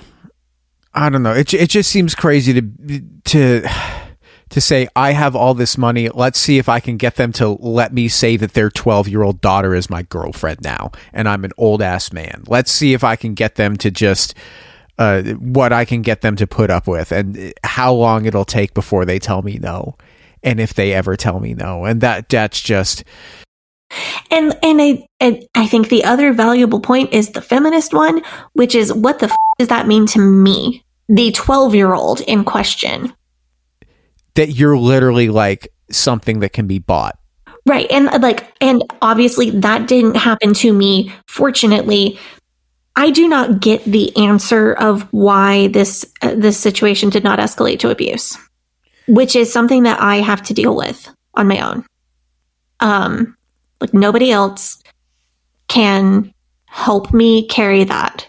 I do not get the privilege of knowing whether he was maybe he was simply not an abuser in that way uh, in the, in the terms of physical abuse or sexual abuse maybe he just liked the power and that's what he enjoyed and he didn't need or desire for it to escalate in a different direction. Maybe he is an abuser who chose not to abuse me. Maybe there's a, a million different possibilities. And I think the thing for me is I don't get that answer. I get to live the rest of my life with that question. And that's the injustice to me of this situation is that my emotional life is still a sacrifice on the altar of the IFB. Still, almost 20 years after the last time I spoke to that man, 10 years after leaving the IFB, my ability to have answers to my own questions about my own life is still a sacrifice on the altar of the IFB. And I am kind of hoping that getting this story out there takes my, like, gives me that agency back. Because I am tired of pieces of me still being stolen and not returned by the IFB. Well, it's possible that you'll get answers about this once the interview Yeah. with Eric drops because I like we know for a fact that there are at least two other people that he did this with. At least two, probably three. And those are people whose names are going to stay private um unless they personally want to Mm-hmm. speak up about it. But we know for a fact that there are at least two, probably three. If there are three, then there are probably more. And if there are three that, you know, that nothing happened to, I mean, may, I don't know. Like it's just like the the Kathy quote. What is it? It's almost like every time that you speak out, you're grabbing the hand of somebody who needs to come forward. So we don't know. There might be a lot more answers about this in the coming weeks. I'm hoping it doesn't come out that he was a sexual abuser. I don't I don't want anybody to have gone through that. My hope uh, is that anybody else who experienced this kind of grooming behavior from him comes forward or any other uh, inappropriate behavior from him. But I'm kind of hoping that the answer is that he was just that twisted that he wanted to see people perform for, you know, he wanted to see the control that he had over people. I'm hoping that's all it is. It's hard for me to talk about this because it's hard for me to feel like this is a story worth telling, partially because there was not sexual assault in my story. It makes me feel guilty because I feel like I'm framing a man who didn't physically harm me for something that he could he could possibly have seen it as innocent behavior.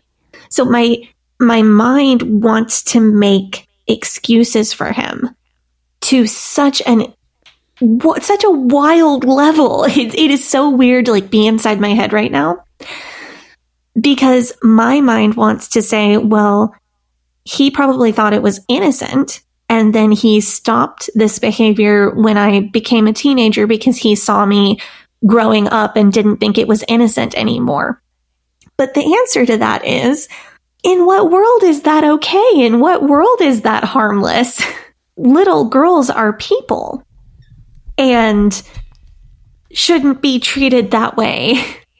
And in reality, it is possible that he saw this behavior as harmless because of the generation that he was from and because of his mindset. I don't know what his mindset was.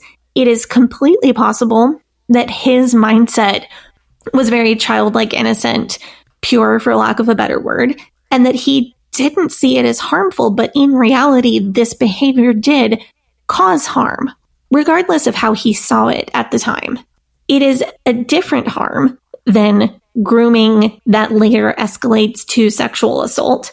But we don't have to categorize. One of my favorite things that Eric said in our episode was we don't have to categorize more harm or less harm. We can just say that is harmful behavior. And this is grooming behavior, regardless of what his intent was. And an adult person should be held responsible for not doing that kind of behavior, regardless of their intent. As difficult as this story has been for me to tell, I think it's perhaps easier for me to tell my story than for people who were sexually assaulted to tell their story. I know and love many people, many people who were victims of sexual assault in the IFB that have decided that they are not going to tell their story in this kind of public platform because they will heal better in private. And I, of course, completely respect that. And of course, respect and admire to the absolute maximum all of my friends and the people whose stories that I've heard who have come forward about abuse in the IFB.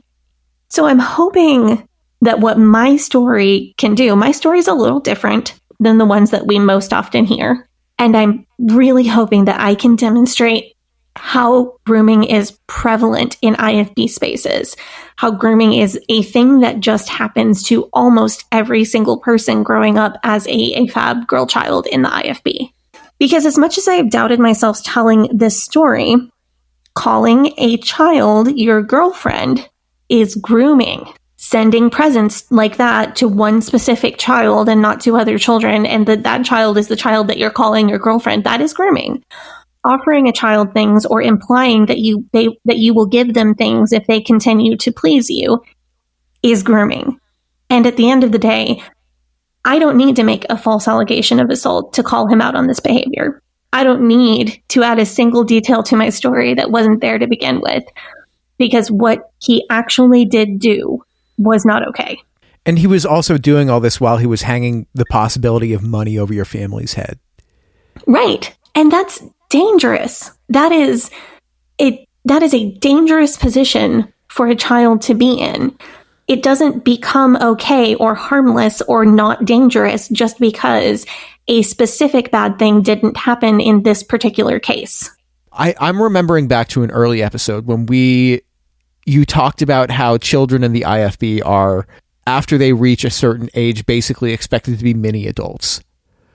Mm-hmm do you think that that very much blurs the line between what IFB leadership and, and elder people see as acceptable conduct and what they believe it doesn't see they don't see as acceptable conduct? I absolutely do. So let's walk through that in my story. Everybody knew that the church had financial problems church business meetings regarding the financial problems would be carried out with children present. That's not all that unusual for churches that have that sort of business meeting. Unfortunately, my dad was the pastor of the church, and the livelihood of my family depended on the livelihood of the church. so, unintentionally and without really thinking about it, I was put under financial stress, financial strain financial awareness that was inappropriate for a child of my age from the time that I was eight or nine years old. It wasn't intentional, as in someone telling me, you need to take this on, but it was almost accidental, almost by osmosis. When Russell Anderson came to see us, my help in preparing for him to come visit, my behavior while he was present um, outside of my personal weirdness with him, um, just my behavior as a pastor's child was supposed to be as close to perfect as I could possibly make it. That is a pressure that is, I don't believe, is appropriate for a young child. But then, when Anderson wanted to call me his girlfriend, when he wanted me to dress up a certain way for him, I was suddenly a little child again. And this is innocent and this is acceptable because I'm just a child. So, in some ways, I was forced to inhabit the roles of both an adult and a child in this scenario. Does that make sense? Yes. Oh, okay. That was kind of a a difficult section of the show. I want to maybe um so you told me a story and you told Eric a story about him yelling at the waitress when his coffee wasn't hot enough. Mm-hmm. And also he would take off his Rolex and drop it in your hand and ask you how does it feel to be holding how much money was it was it 60 like oh i feel like he would throw different numbers around regarding his watch and he had a huge, huge diamond ring, like the size of a typical class ring. Wow. And it wasn't one big diamond, but many smaller diamonds set in a huge, huge gold, like signet ring. Hmm. And he, you know, I can't remember what figure he gave exactly for the watch and the ring. I feel like he said the ring itself was either 80k or 100k. And the watch, I really don't remember. I feel like what he said was 40,000. 40,000. But it's a little, I, I'm not 100% on the number. That is such a I mean, I don't need to say that's such a ludicrously thing to do. Oh yeah, it's gross. And he does that he did that. Did. He's gone. He did that to practically everybody he met. He loved doing it to servers at restaurants, which looking back is extra gross. Do you think he tipped well? I don't think I would ever have known for sure. Uh, My dad would have known. Go get the Ouija board. I'm so, so I mean actually when we talk about consumerism later in this spring, I really want to talk about watch collecting and just supreme because I've spent a little bit of time in that world and talking to people in that world and it's like it the the amount of money that some things cost and the amount of money that people are willing to spend on things is and and spend beyond their means is totally insane. Um, but the whole idea of how does it feel to own to to hold you know forty thousand dollars in your hand kind of thing is an attitude that I have definitely encountered before, and every time I see it, I can't help but think that it's unbelievably cringe. Yeah, and especially doing like it's a way to wield power and money over people who don't have power and money. Yeah, Like somebody like a server in a restaurant or a 13 year old kid.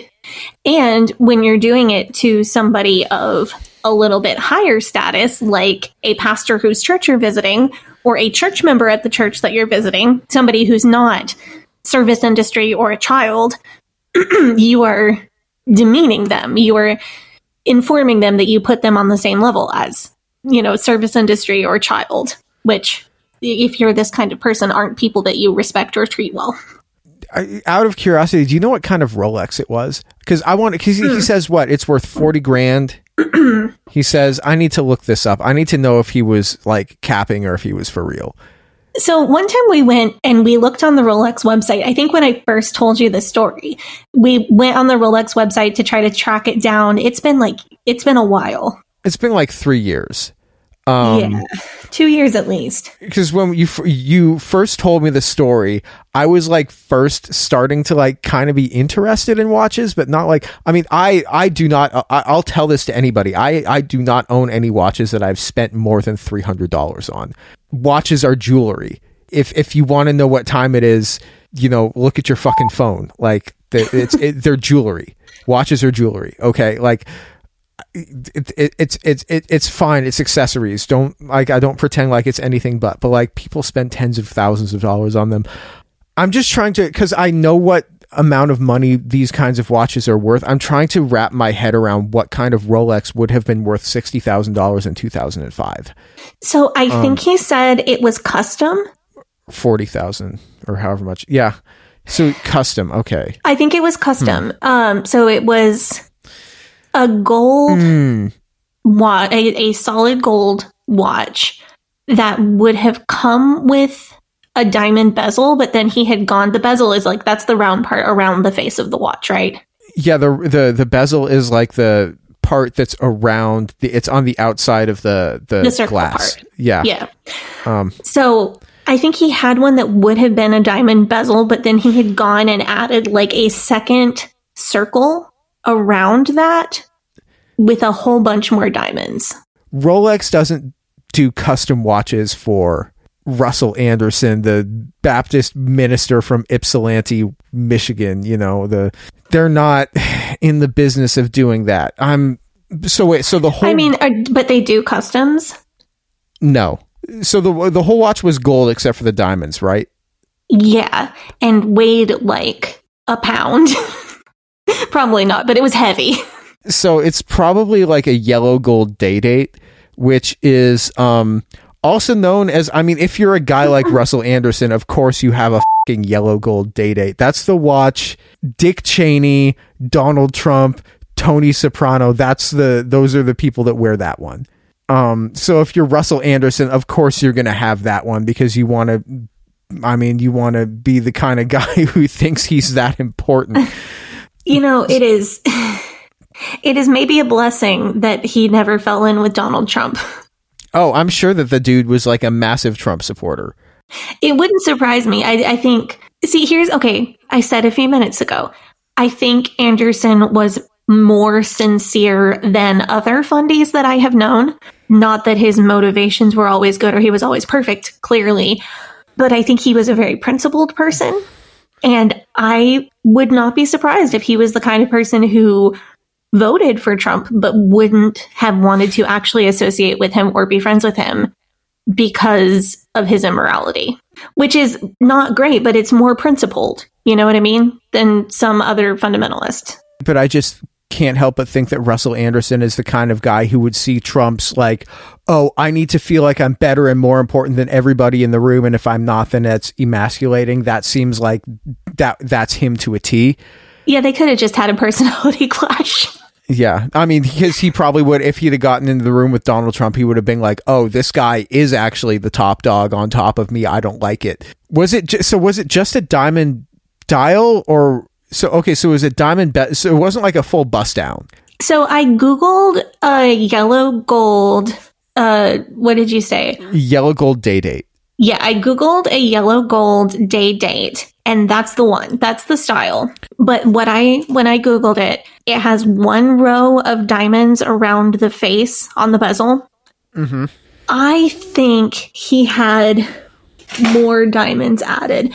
I'm looking at the picture of us, and it's very annoying because his suit jacket falls over the watch, and you can't see his watch.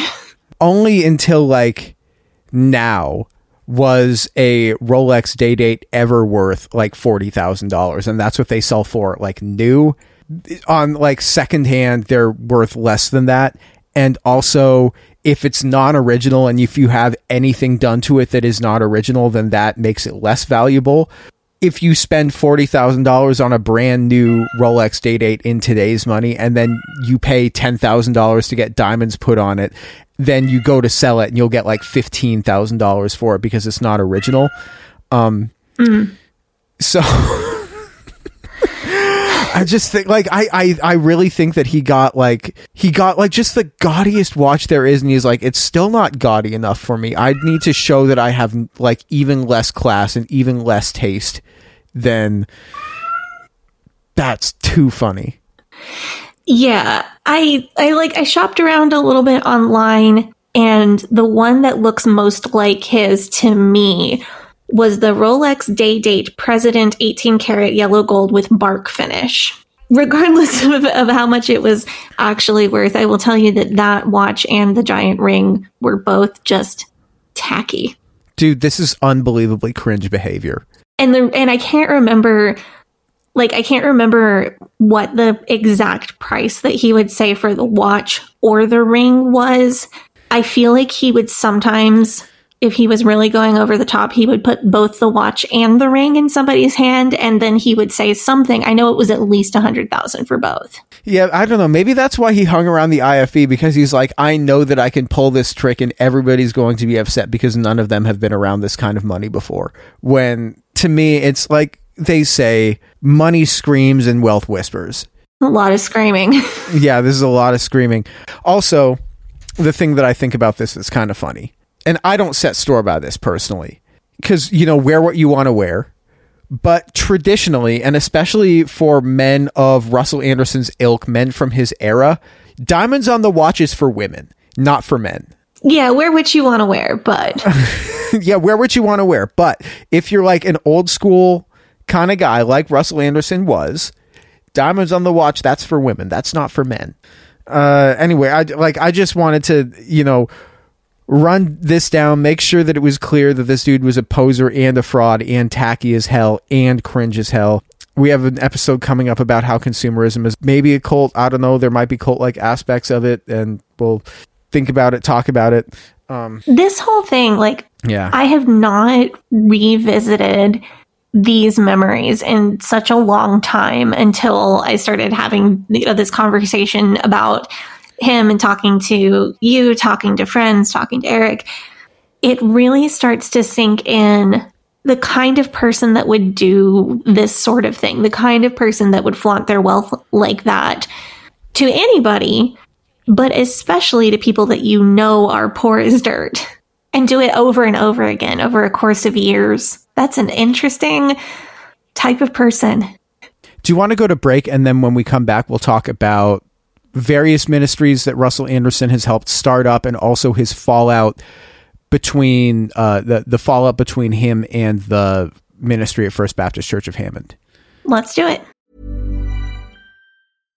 Hi, I'm Daniel, founder of Pretty Litter. Cats and cat owners deserve better than any old fashioned litter. That's why I teamed up with scientists and veterinarians to create Pretty Litter. Its innovative crystal formula has superior odor control and weighs up to 80% less than clay litter. Pretty Litter even monitors health by changing colors to help detect early signs of potential illness. It's the world's smartest kitty litter. Go to prettylitter.com and use code ACAST for 20% off your first order and a free cat toy. Terms and conditions apply. See site for details. Imagine the softest sheets you've ever felt. Now imagine them getting even softer over time. That's what you'll feel with Boll and Branch's organic cotton sheets. In a recent customer survey, 96% replied that Bowl and Branch sheets get softer with every wash. Start getting your best night's sleep in these sheets that get softer and softer for years to come. Try their sheets with a 30-night guarantee. Plus, get 15% off your first order at bollandbranch.com. Code BUTTERY. Exclusions apply. See site for details. Planning for your next trip?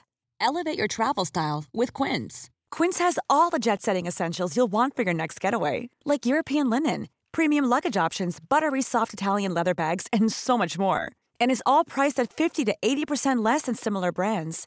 Plus, Quince only works with factories that use safe and ethical manufacturing practices. Pack your bags with high-quality essentials you'll be wearing for vacations to come with Quince. Go to quince.com slash pack for free shipping and 365-day returns. So we've talked about Russell Anderson and how he got his stature within the IFB by giving money to lots of churches. And in this final section, we're going to talk about the implications of that and what actually happens when that goes wrong. In his biography, there is a list printed of all of the church plants that Russell Anderson helped found. In doing my research for this episode, I found that a lot of them had almost identical statements of faith. Uh, and this is you can find this on their on your website, and you know oftentimes it'll be almost a word for word copied and pasted one to the other. And while I don't think that that's like an unnatural thing that an IFB church would have, uh, you know, something like we believe the Bible is the word of God, the King James version is God's word in English, inspired and preserved, blah blah blah blah blah. It does seem very much like you're taking Anderson's money, now you've got to be his kind of church. And not that I think these IFB pastors would be anything other than, you know, an old paths IFB kind of church. But I've looked at a lot of IFB church websites and they can range from being exactly this to some that I've seen that talk about election, meaning that they would be Calvinist, and some that I've seen that talk about mid trib or post trib rapture. There's a range of beliefs, but it seems like all of the ones that Russell Anderson funds have almost the exact same doctrines, or pretty much the exact same doctrines. It's a cute cat sounding. One thing that I also found when doing my research. Uh, I'm sorry, Harry is cracking me up. it's he I can hear him on my end. Um One thing that I found when I was doing my research is that probably about 40% of the churches that Russell Anderson says that he helped found according to the book, the the biography, about 40% of them are now defunct. Like one or two of them or three of them look like they're thriving IFB churches, but most of them look like they're pretty small IFB churches. And I checked websites and it seems like even a few of them have moved away from being the hardcore IFB. And I found, Ooh, interesting. yeah, and I found this when I read their statements of faith. by the way, having looked at this many IFB websites, Jesus Christ, the web design is on some of these leaves much to be desired. No, the best one that I found, I sent you this one where they have a sermon illustration in the statement of faith. You did send me that one, yes. Let me find this. I need to find this. Um, you click on the what we believe for harbor light baptist church uh, at harborlightbaptistchurch.org and i'm reading this right now. It says you walk into a mall and are met by numerous clothing stores. Their windows are actively dressed and the salespeople are ready to greet you. The clothing looks people like i'm just like what? This is the statement of faith here and blah blah blah blah blah. It's talking about the quality of the product line the service is extended to customers blah blah, blah like okay scroll down scroll down scroll down and then like finally you get down and it's like this is how we think of the Baptist distinctives. I'm like, okay, you're doing a sermon illustration in your statement of faith. Yeah, the point of this was you don't just want a church, you want the best church or the church that fits you the best. And the church that fits you the best is the most Baptist one. Trust us. So that's kind of a long walk for a short drink of water you know, I mean, it would be easier. Like, if they wanted to know that that's the kind of church that they were, they should have just put, like, most of these at the front. They just put, like, we believe the Bible is the word of God. We believe that the King James Bible is God's word in English, inspired and preserved. Yeah. If you, if you say King James inspired and pre- preserved, people are going to know what you're about. For about 40% of these church plants that he posts about helping out being like the funding for the startup for their church, being the VC bro for their church uh, startup. Like 40% of them are now defunct. And I, I checked all of these, um, and it took me like several hours to do, but I did it. I'm curious, what is the, what would you say like the failure rate is for a Baptist church, for an IFB church?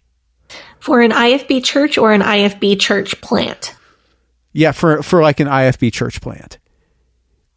If they're like you're going to uh, Kenosha, Wisconsin, and you're going to be uh, Lighthouse Baptist Church of Kenosha, Wisconsin, and uh, that's hard to say without defining failure because is failure like goes out of business in a year or in 10 years? Or if the church makes it for 5 years and then merges with a different church is that a failure or a success? Hmm it's that's I think too broad of a question to try to answer. What I can tell you though, a lot of church plants and a lot of IFB churches struggle on for a very long time because of IFB theology, because of IFB philosophy of church building.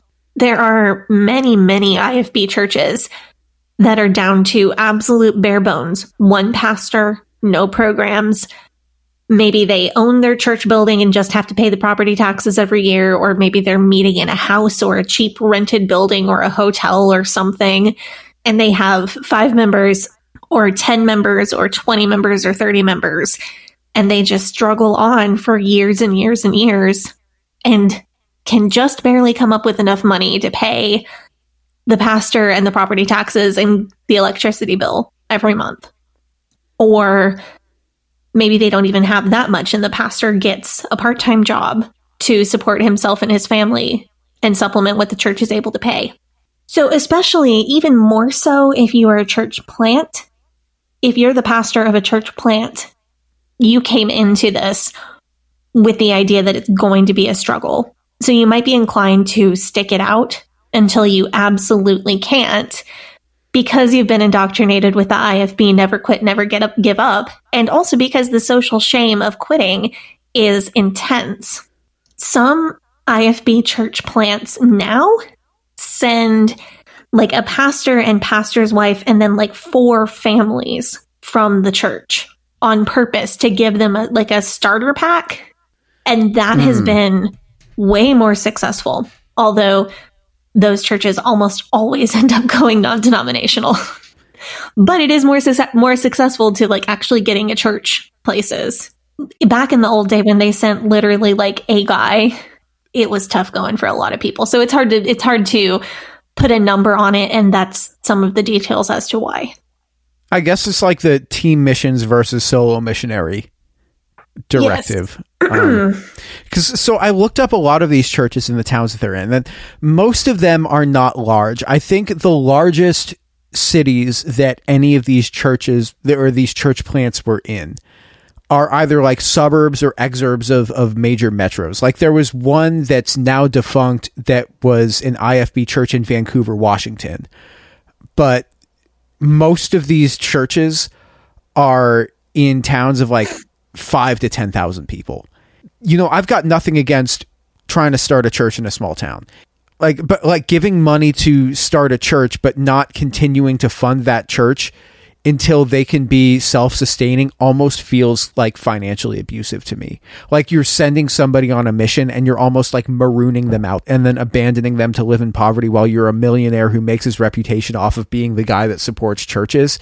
And while some of these churches, I guess they continue to be successful, like 40% of them have failed. And I'm sure that like none of these churches fail without like the families of the pastor and the pastor going through hell trying to save it. Tell me about it. The most of the ones that are left, like if you look at them from the outside, it does not look like they're thriving. I mean, what is a what is a thriving IFB church? What is a thriving person within an IFB church?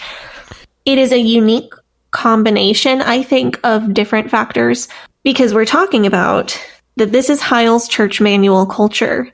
It is believed if you follow Jack Hyles' way, then God will bless your ministry.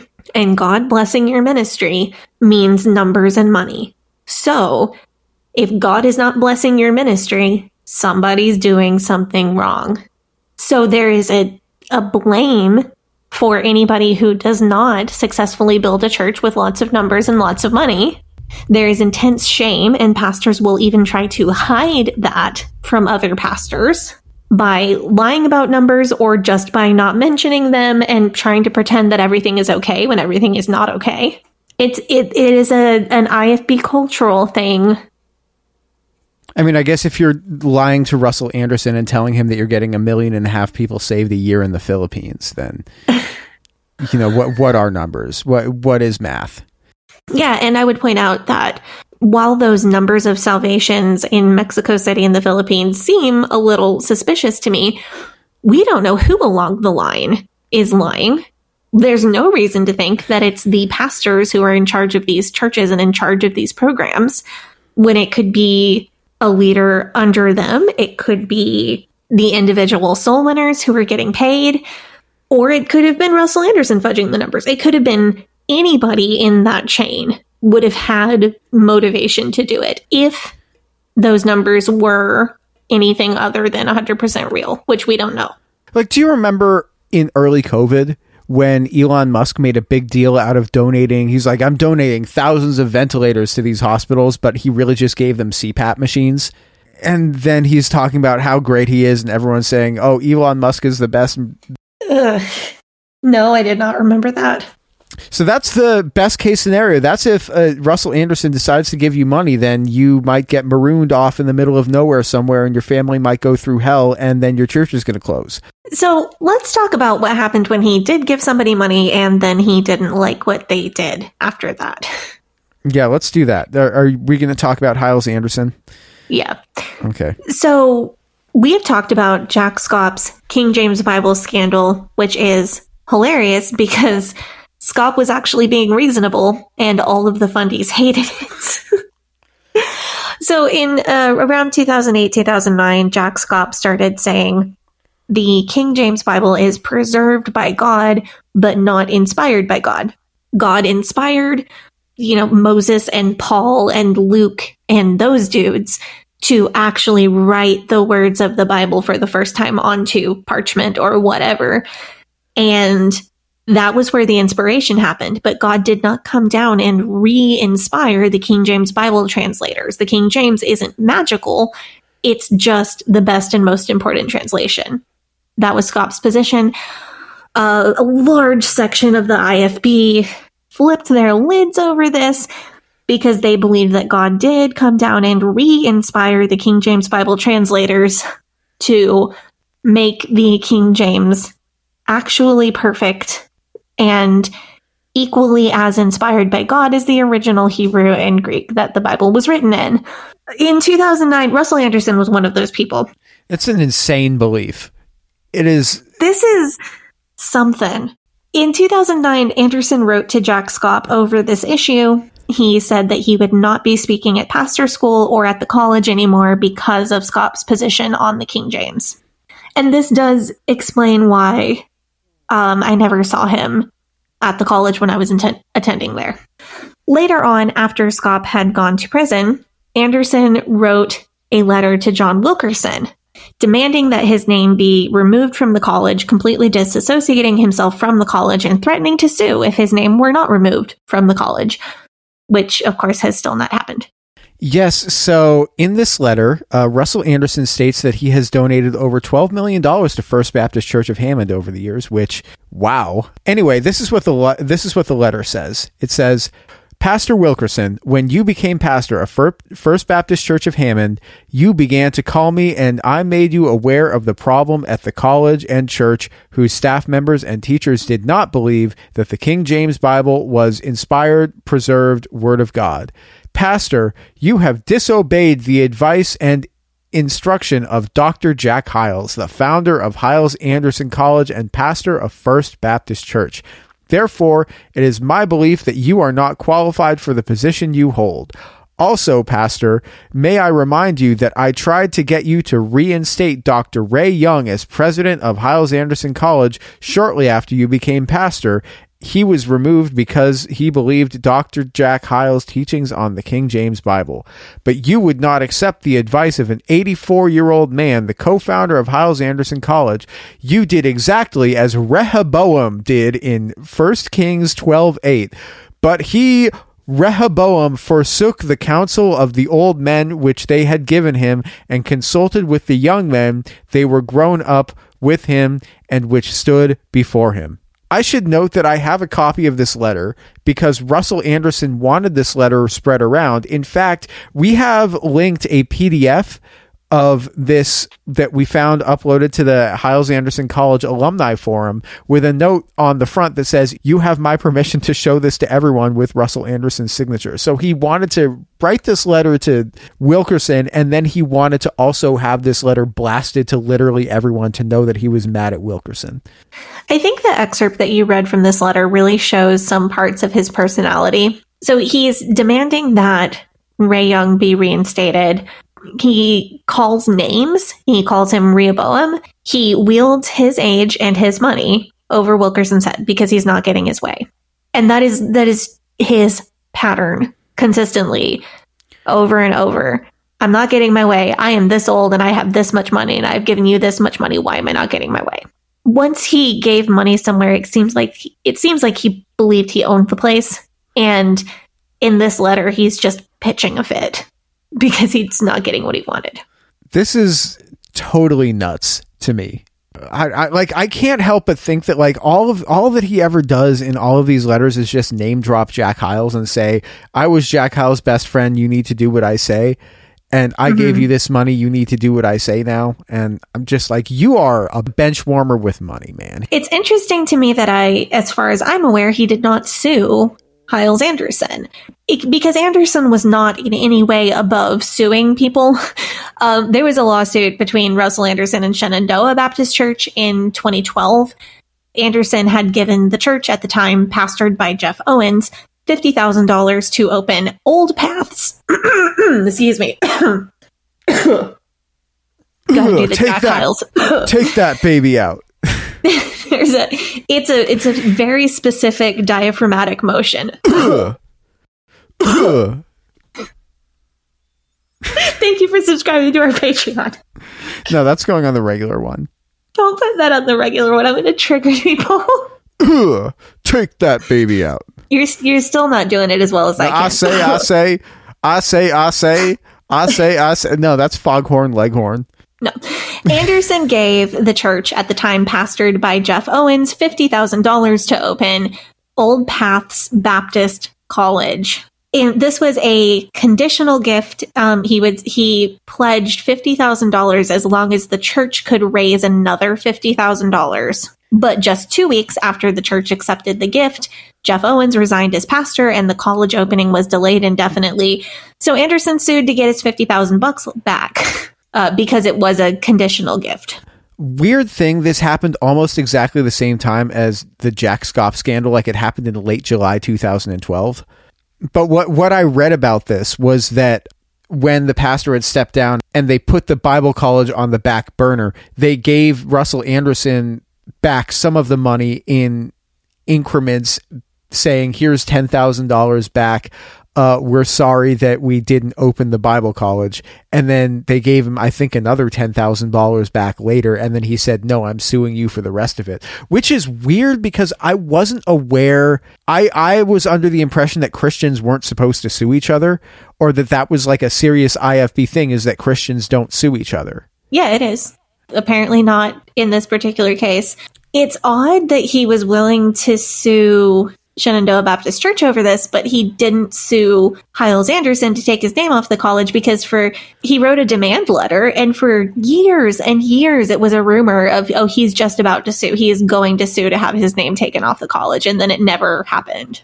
Maybe First Baptist Church of Hammond just has too much juice and Shenandoah Baptist Church is not as big as Hyles Anderson. They don't have as much power as Hyles Anderson. And he figured that if he could sue them, then maybe people would take him seriously and he wouldn't have to sue anybody else. I, I don't know. I guess that's kind of the end of, of this story. I don't know what to think about this other than it just know that th- this isn't exactly prosperity gospel. It kind of is because of the tithing thing, but it's a little different flavor. It's, I feel like it's prosperity gospel adjacent when money and religion cross paths in this kind of way, it really feels to me like the money can be a way for extremely unsavory people to get access to you know a way for them to feel like they're better than everybody else and and and I mean the money is the thing that makes people have to put up with this. And see that's not even exactly what I see here because what I see is I don't see that money gave an unsavory person access to bad behavior. I think money gave a pretty average person access to bad behavior and continued to enable him down a path of worse and worse behavior. I don't know. I mean, I didn't I didn't know him when he was 30 or 40 or 50. It's hard to it's hard to know. I knew him when he was 70 and creeping me out. I, you know, I didn't grow up with anywhere near the kind of money that Russell Anderson has. But I know people, I've met people who have who have that kind of money or have have had that kind of money and have had more money than that. The thing that the th- thing that just keeps being the ding ding ding for me is the yelling at the waiter or the waitress when the coffee isn't hot enough and getting extremely angry just to show how much better mm-hmm. you are than somebody else or the dropping the watch in the person's hand to say, "Look how much money I have. How does it feel to be holding more money than you've ever seen in your entire life? I wear this. I I wear a hundred thousand dollars on me at all times. How does that feel to know that I'm better than you?" And the authorized biography portrays him as a young man very differently. Yeah. The the biography is portraying him in 1968 and he was born in 31, right? So at 37 years old, um, becoming a millionaire and deciding not to tell anybody and then accidentally getting outed as a millionaire in the sword of the Lord what he wants us to believe, what he wanted us to believe, what the authorized biography wants us to believe is that he was not that person. He was not somebody who would drop his watch in your hand. He was not somebody who would lord it over a server in a restaurant at 37 like he was at 70 whatever. It's hard to know. It's an interesting conversation. Um, I will tell you, I'm pretty tired of talking about this guy. Yeah, me. I can understand why you would be. Um, I want to say, Sadie, thank you for sharing your story, uh, and and sharing your experiences with this weird ass old man who would call a 12 year old his girlfriend. That's a weird thing to do. I just I just hope it's helpful to somebody because I really I shared this because I think and I hope that it is bigger than me. I, I shared this because I I don't know if there are how many girlfriends there are out there. Um but I don't think that's really the point. I think the point is the the culture of grooming in, in the IFB, the weird culture around money in the IFB, the weird culture around power in the IFB. And I think if nothing else, maybe my story can help illustrate that and help other people deconstruct how they were taught about money, how they were taught about power, and how they may have experienced grooming. And I hope that it's helpful to somebody. Thank you guys so much for tuning in. Um, this has been the Leaving Eden podcast. You can follow us on social media at on Facebook and Instagram and uh, TikTok at Leaving Eden podcast. You can follow me on wherever I am at G A V R I E L H A C O H E N. Sadie. You can follow me on Instagram at Sadie Carpenter Music, on TikTok at Sadie Carpenter One, and on Twitter at Hell Yeah Sadie. Thank you guys so much for tuning in. You guys have a great day. Bye bye.